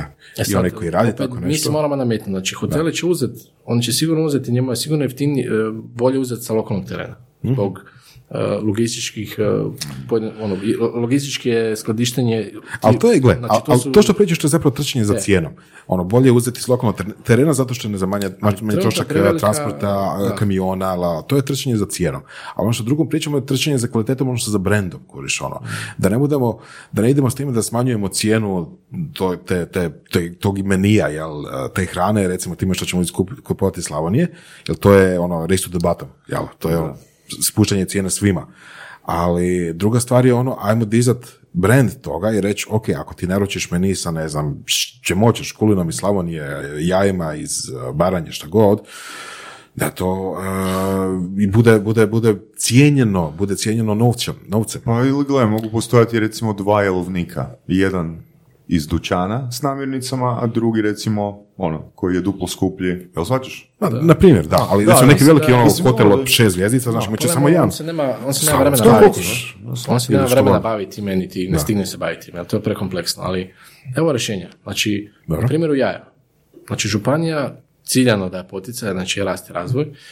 Znači, pitamo, ok, koja je potreba pule za dnevnim jajima? Dobimo neku, ili tonama krompira, salata, znači dobijemo nekakvu cifru, matematiku, ne? Ok, koliko mi to, znači ne sad imati jednu firmu, nego što više malih, ne? koliko mi treba tih firmi i njima da to na potice i pratiti ih. Znači, evo ti sjeme, ja te pratim, kao imam suradnju sa, ne znam, poljoprivrednim fakultetom, tu je razvojna agencija, znači ja te pratim dvije, tri godine, i sa ciljenim poticama, ja se garantiram, znači to je banalno primjer kako riješiti problem. Ti ćeš za tri godine dobiti tu količinu, onda pada cijena i onda spajaš potrošnju sa proizvodnjom. Ali ti kada trenutno u Hrvatskoj nemaš, kad ti ništa poljoprivrede, kad nemaš tržište, ti je cijena proizvodnje puno skuplja nego u prodaji u dućanu, ne? onda imaš problem. Jer si uništio substrat, ti nemaš tržište. Ti imaš 10 poljoprivrednika, svaki ima svoj traktor od 150 tisuća eura. Tu cijenu 150 tisuća eura, taj kredit moraš ugraditi u cijenu proizvodnje. Ti su u startu puno skuplji. Ne? ne pričam da je cijena novca prije 10 godina krediti bila kamate puno veće i tako dalje. I onda nemaš količine, imaš skupu proizvodnju, ne možeš plasirati proizvod jer opet imaš uh, uvozni, uvoznu, uvoznu koja je puno manja cijena, ne, oni su, mislim, Njemačka i Italija su ras- rasli 20 godina, da su mi stagnirali, ne. Tu je velika razlika u, oni su podigli kvalitetu i tehnologiju. Znači, u principu stvari u dugoročnom planiranju. Pa da li, i sad ko mora skočiti? Šta je prije, koliko šiljaja? Ja pa mislim da tu država mora skočiti, uh, županije i gradovi, da tu platformu te push. Ne? Jer to pojedinac ne može. Ili tu ćemo reći, ok, pojedinačni OPG sigurno ne može. Da. sve otišlo ono, status quo i ne može, takve se već 20 godina vrtimo u krug, ne? Znači, ja uvijek gledam, ali, ajmo napraviti taj iskorak, ne? Znači, postoji rješenje. Uvijek gledat neki problem sa više kuteva i staviti se drugu situaciju, ne? U kojem slučaju gledat kako su drugi riješili problem, ne? Znači, Istina, ajmo, ok. se samo, ajmo se samo baviti tržištem baviti, pokušati riješiti, ba- baviti tom problematikom, ništa više. Ajmo nas deset sjest Nekako mi se čini da baviti se problematikom, ne? Da. Znači, to je ono, to je biznis, to je tržište, to je forward, going- ići napred, ne? Čini se da ćemo globalnom- zaobići državu, a ne surađivati. Ma naravno, ali problem je što nemamo tržišnu ekonomiju. Znači, premali smo, sve centralizirano, nemamo tržišnu ekonomiju. I tu je ključni problem što mi nemamo tržište. I zato, ovaj, naravno, to znači da, da se ne može uspjeti, imamo primjer da se može uspjeti, ali svi znamo da je, ono, em je porezno i administrativno strašno veliko opterećenje na, na biznis, ne pričam te dogovorna ekonomija koja uništava sve, ne? Jednostavno je jako, jako teško. I svi imamo iste probleme. I imamo svi iste probleme, i opet ništa. Čak, znači, maknemo poli- politiku, politički kontekst. Znači, tržišne stvari, ne znam. Am, složit ćemo se da imamo 10 papira, ajmo ga smanjiti na pet. Jel možemo? Možemo. Čak, evo situacija, sad nedavno sam držao jednu edukaciju. E, kako ti misliš smanjiti Pazi, pazi. sa 10 na 5 papira bez države? Ne, pazi, znači, sad sam imao edukaciju nedavno u, u, uh, ne znam gdje, i imao sam panele. Imaš Ministarstvo poljoprivrede, Ministarstvo turizma, HTZ, turistička zajednica i uh, ljudi koji se bave ruralnim turizmom. I oboje se slažu oko problema. Znači, i sustav kaže da, to je problem, i privatni sektor kaže da, to je problem. Znači, nema sukoba. Svi se slažu da je to problem. Ja sad njih je kažem, pitam, ok, recite mi, u čem je problem? Znači, nema sukoba, nema našo ništa. Znači, oboje kažu da je to problem. Pa ajmo onda riješite problem. A ko to mora riješiti? Pa ne mogu ja gurat, znači sustav mora to riješiti. Zato sustav postoji, da rješava probleme i da osigura da, da tržište, da gospodarstvo Nekako mi se čini da, raste, su članovi tog sustava ovaj, ne slažu sa tom definicijom. Ali, ali kažem, Dobro. znači nije uopće, nema, nema sukoba, nije nikakav politički problem, nego ono čisto tržišni problem ko- koji oboje su detektirali da to problem. I, znaš, ono, sve super. I sad ono, evo, uživo kažu da, mi se slažemo da je to problem. Ovi isto kažu da, mi se slažemo da je to problem. Ja se gledam I onda odu zajedno na, na večeru. a će, znaš, ali nije ono da sad to neka viša politika, pa ne znam, ono, imaš nekakve smetnje. Znači, ono, glupost. Ok, ajmo reći problem. Ono, halo. Znači, ajmo se samo baviti tržišnim bavanjem i baviti se problema, ništa više. Mi smo ono, toliko pametni, sposobni, inovativni kao država, imamo toliko pojedince, sportaše, poduzetnike, da ono čudo u kakvim uvjetima, koliko smo mali, u ko- kojim uvjetima djelujemo, stvarno ono fenomen, tako. Da. Pogotovo sportaši, ono, kad nemaju dvorana, kad nemaju gdje tre- trenirati. Znači, samo se bavi tim problemima i riješite tržišne stvari. I tu je 80% stvari, nema veze s politikom. Su mm. tržište. I te stvari mi ne rješavamo. Tu padamo. I nemamo te, opet te sinergije. Držimo se sad u quo i tu smo gdje smo. Jesi ti zadovoljan sa rezultatom onoga što si postigao u četiri godine od kad je portal pokrenut? Pa jesam i nisam. jesam. Ovaj, S čime jesi s, zadovoljan? S povezivanjem? Pa sa povezivanjem sa pozitivnom, pozitivnim uh, utjecajem na tržište. Uh, ono, vidim se kao nekakav medijator i nekakav dobar tog turizma. Uh, puno u stvari educiram kroz sve te članke, uh, donesim informacije, povezujem i to je nekakva moja uloga, ne? U stvari biti nekakav medijator, edukator, priča povijesne turističke priče, povijesne koncepte kako i domaće, tako i strane. E, I sad je ono jedan dugoročan e, plan razvoja cijelog portala, već u stvari u startu on se naravno nešto malo mijenjao, ali u startu već ono, znam za deset godina gdje želim biti. Ovaj, sad sam došao u nekakvu fazu gdje se nakvrtim u krug, e, ne mogu napraviti iskorak i nisam zadovoljan kvalitetom, makar su svi, svi hvala i svima je super, ali ja sam nisam zadovoljan, znam da moram još podići za dvije stepenice kvalitetu sadržaja i sad sam odlučio opet jednostavno krenut kako što je krenuo portal, jednostavno krenut. Sada ulazim u print, znači iz online u print i to baš u novine, znači ne magazin i glosi, nego baš Novine? Da. Opa, po čemu? O turizmu, naravno. Dnevnik. Da. Biće na mjesečnoj razini uh, HR turizam nešto u print, printanom izdanju, baš znači novinarski papir i sve, Ok, ok, ali neće ok, se vezati, neće se vezati Ti si uz- baš, ti si baš hrabar, jel da? Ili, Pa ili, ili, ili imaš osigurač? Hrabar ili lud. zašto, zašto, zašto novine? Mislim, u vrijeme kada novine koje postoje, ono, stradavaju od digitalnih medija, a već imaš digitalni mediji, zašto novine? Hoće, hoće pa biti mislim besplatna, da- hoće biti besplatna ili Neće, neće. Ne, Znači, naplaćivat će da- potencijalnim čitateljima da čitaju. Da, platiš, bit će naravno, ovaj, neće biti besplatno. A, mislim da print nije mrtav i nikad neće biti mrtav, da se treba transformirati. Mislim da se globalno krivo transformirao, da išao raditi konkurenciju sa digitalnom, s internetom, što je nemoguće dobiti, jer internet brz, odmah i tako dalje, a print ipak imaš proces tiskanja i tako dalje. Ne? Po meni print ovaj, treba ući u dubinu problema, u razraditi neku temu na, na širi na 5, 6, 8 stranica i biti kompetentan i stručan. Ne? Znači ti ne možeš velike članke analize čitati na internetu. Možeš, ali nije prirodno i oči ti jednostavno ne mogu se skoncentrirati. Ne? Tako da HR turizam uh, u print izdanju neće se vezati uz dnevne vijesti u turizmu, nego kvalitetni sadržaj kroz razne analize, intervjue i tematske, uh, ono, šire teme. Neko kao evergreen, evergreen Da, sadržaj. znači sadržaj koji je relevantan i godinu dana unazad. Ne? A portal je znači dnevni, odmah, sad, multimedijalan, foto, video i tako dalje. Zanimljiv koncept. Kol- koliko uh, planiraš nak- nak- nakladu? Uh, 1500, dvije, 2000. Hmm. 1500 u startu, pa ćemo ne vidjeti. Koji ti je cilj?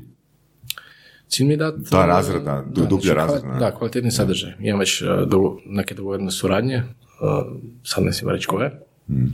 sa jednim uh, globalnom platformom, marketičkom platformom i sličnim portalom uh, B2B u turizmu, gdje Hmm. bi onda, znači, ta razna istraživanja koja su koštao po, ne znam, 500-600 dolara, ja ih, znači, ja ih plasirao kroz, kroz te novine, dao neku dodatnu vrijednost i širi kontakt za one, naravno, koji žele dublje ući u temu, ne?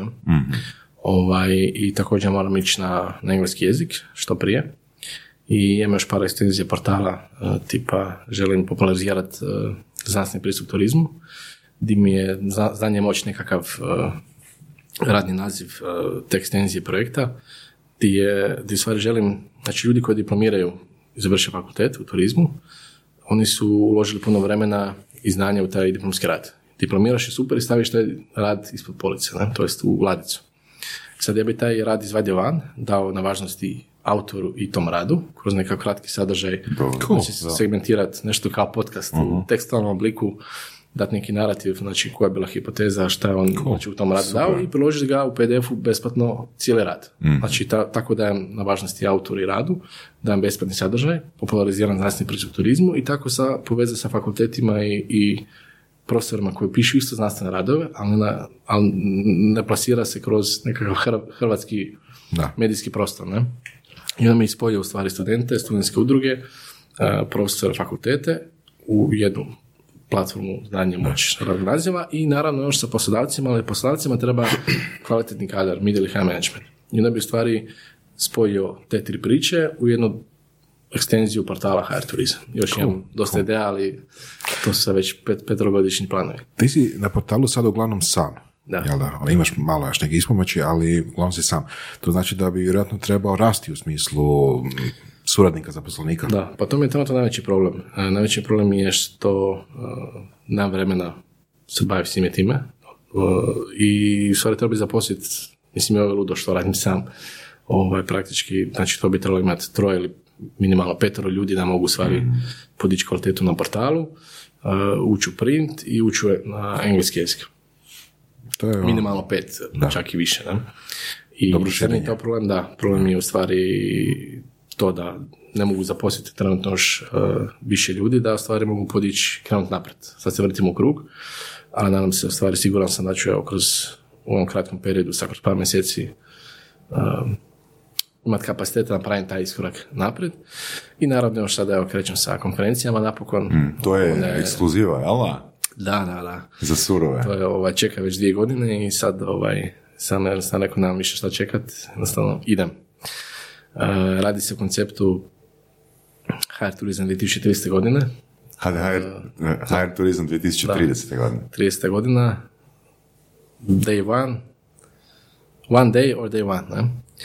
Ovaj, jednostavno želim biti medijator napraviti nemoguće, spojiti privatni i javni sektor kroz konferenciju i staviti ih na jedno mjesto i otvoreno pričati ne šta je loše i što je bilo prije, nego šta možemo napraviti da sutra bude bolje. Jer opet se vraćam na početak, 80% stvari, po nekoj mojoj konzervativnoj procjeni, nema veze s politikom nego sa tržištem. I svi se slažu, i obje strane se slažu da to treba riješiti, može se riješiti, ali nema te sinergije komunikacije, nego je stvari stalno sukup, naravno, opravdan s jedne strane, ako gledamo dugoročno kako riješiti problem, sukubom ne, jedno dijalogom i sinergijom. Ne? Znači, ajmo staviti sve sa strane i cilj mi je kroz tu konferenciju u stvari predstaviti narativ 2030. godina i nakon konferencije ću sa svakim sektorom imati neka meetup gdje ću definirati, znači definirajte mi koji su 3-5 problema, ali ne problemi, nego koji su rješenja. Znači fokusirati se na rješenja, ne na probleme. Da, zapravo pitaš ih ono, I koje onda- su tri rješenja koje vi možete riješiti. Tako, znači, koje vi a možete to, tražimo, to ću tražiti od sustava. Da. Ne? Znači od svih tih, od hotelja, Pa, nautički turizam i tako dalje. Ne?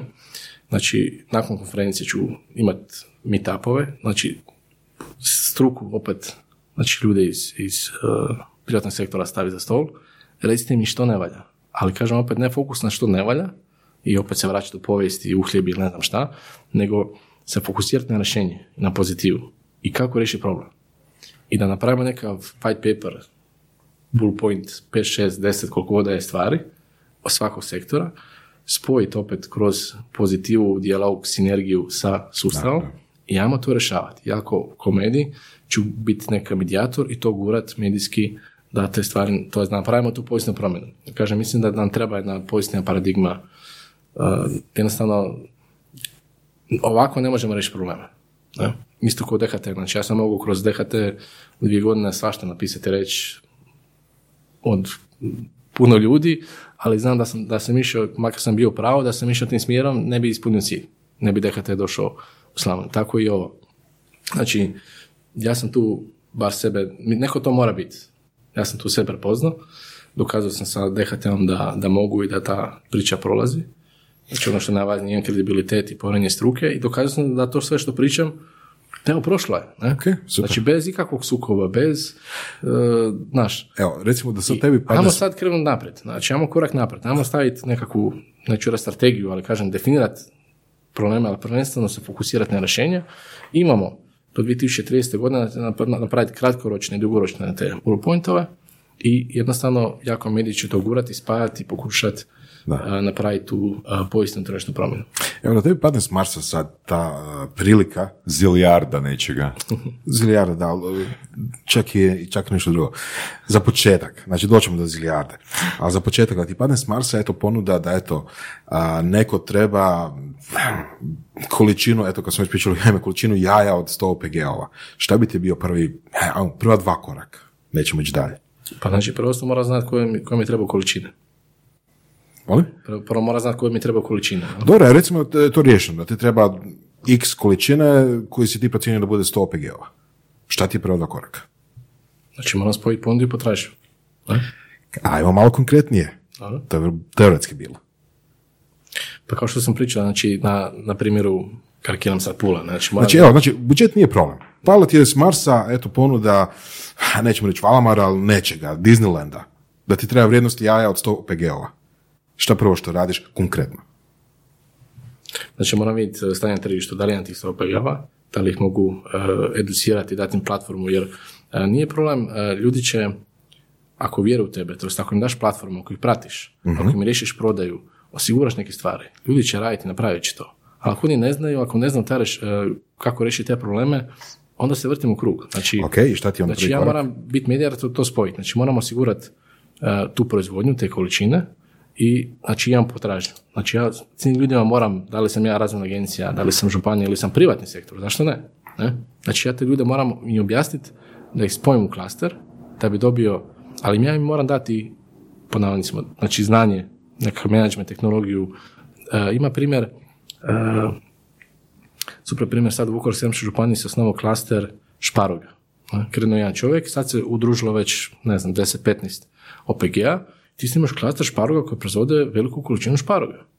I sad su počeli nad- nado- nadograđivati sa raznim drugim kulturama, ne? I to je ono, najjednostavniji banalan primjer kako se radi, kako stvari treba funkcionirati. Naravno, teško je nakon 20 godina kad si ti niše substrat, kada je uvoz, e, da, konkurencija spomenuli puno veća, tako dalje. ne? da, da, da. Ali ono, što ćemo sad, znači, ja vjerujem da postoji rješenje. Ne? Ajmo ga riješiti. Evo, u istini ima primjer Istra Adventure, mi da se zovu, uh, četiri, pet ljudi koji su se radili, bavili aktivnim turizmom. Ovo imao bagije, ovo imao, ne znam, Da. bicikle, ove. bili su međusobno konkurencija. Su shvatili, pa čekaj malo, pa idemo mi zajedno spojiti tih pet usluga u jedan proizvod, šta ljudi znaju ko je vla... Mislim, njih interesira usluga, ne ko je vlasnik, da tu pet vlasnika, ne? Spojili su se i danas rasturaju. I napravili su jedan turistički proizvod, napravili su tu sinergiju, bez ikakve pomoći države, grada, bilo koga. Sami. I danas rasturaju. Super, super. Idu na sajmove, dijele troškove, napravili su definiran brand i nude konkretan turistički proizvod cijeloj Istri kroz adventure turizam. Znači, postoje, postoje rješenje i postoje povijesni primjeri, ali ih je premalo. Super. Hvala, Gorane. A, mislim da trebamo imati možda malo više čak gostiju iz sektora turizma, jel? Ako nešto toliko važno za... Pa dobro, poklopilo se sad, bili su Poklopilo se, Pol, super, super. bio je Ognjen i evo Gorana sa, sa ono, nadopunjavanjem Da, da, da. mape našim slušateljima. Da. Fakat ti hvala puno što si Hvala stigao. vam na povjerenju i na super razgovor. Samo zbog nas iz Vinko, iz najstarijeg grada Tako u Europi, fakat ti puno hvala. Evo, čovjek je ono, umoran, putovao je po noći, da dođe tu ko, ko budući kupac Apple-ovog iPhone-a čekao nas je, šali se. Skoro, skoro. Ali stvarno da, čekaj, došao si tu sam ujutro, jel? Znači četiri sata putovanja i ne, Da. to je to. Slušali ste podcast Surove strasti. Ako vam se sviđa, lajkajte. Ako se slažete s gostom, komentirajte. Ili ako se ne slažete, Ako imate pitanja za ovog ili druge goste, pišite nam u komentarima. šarite nas prijateljima sa sličnim interesima i čujemo se u sljedećoj epizodi.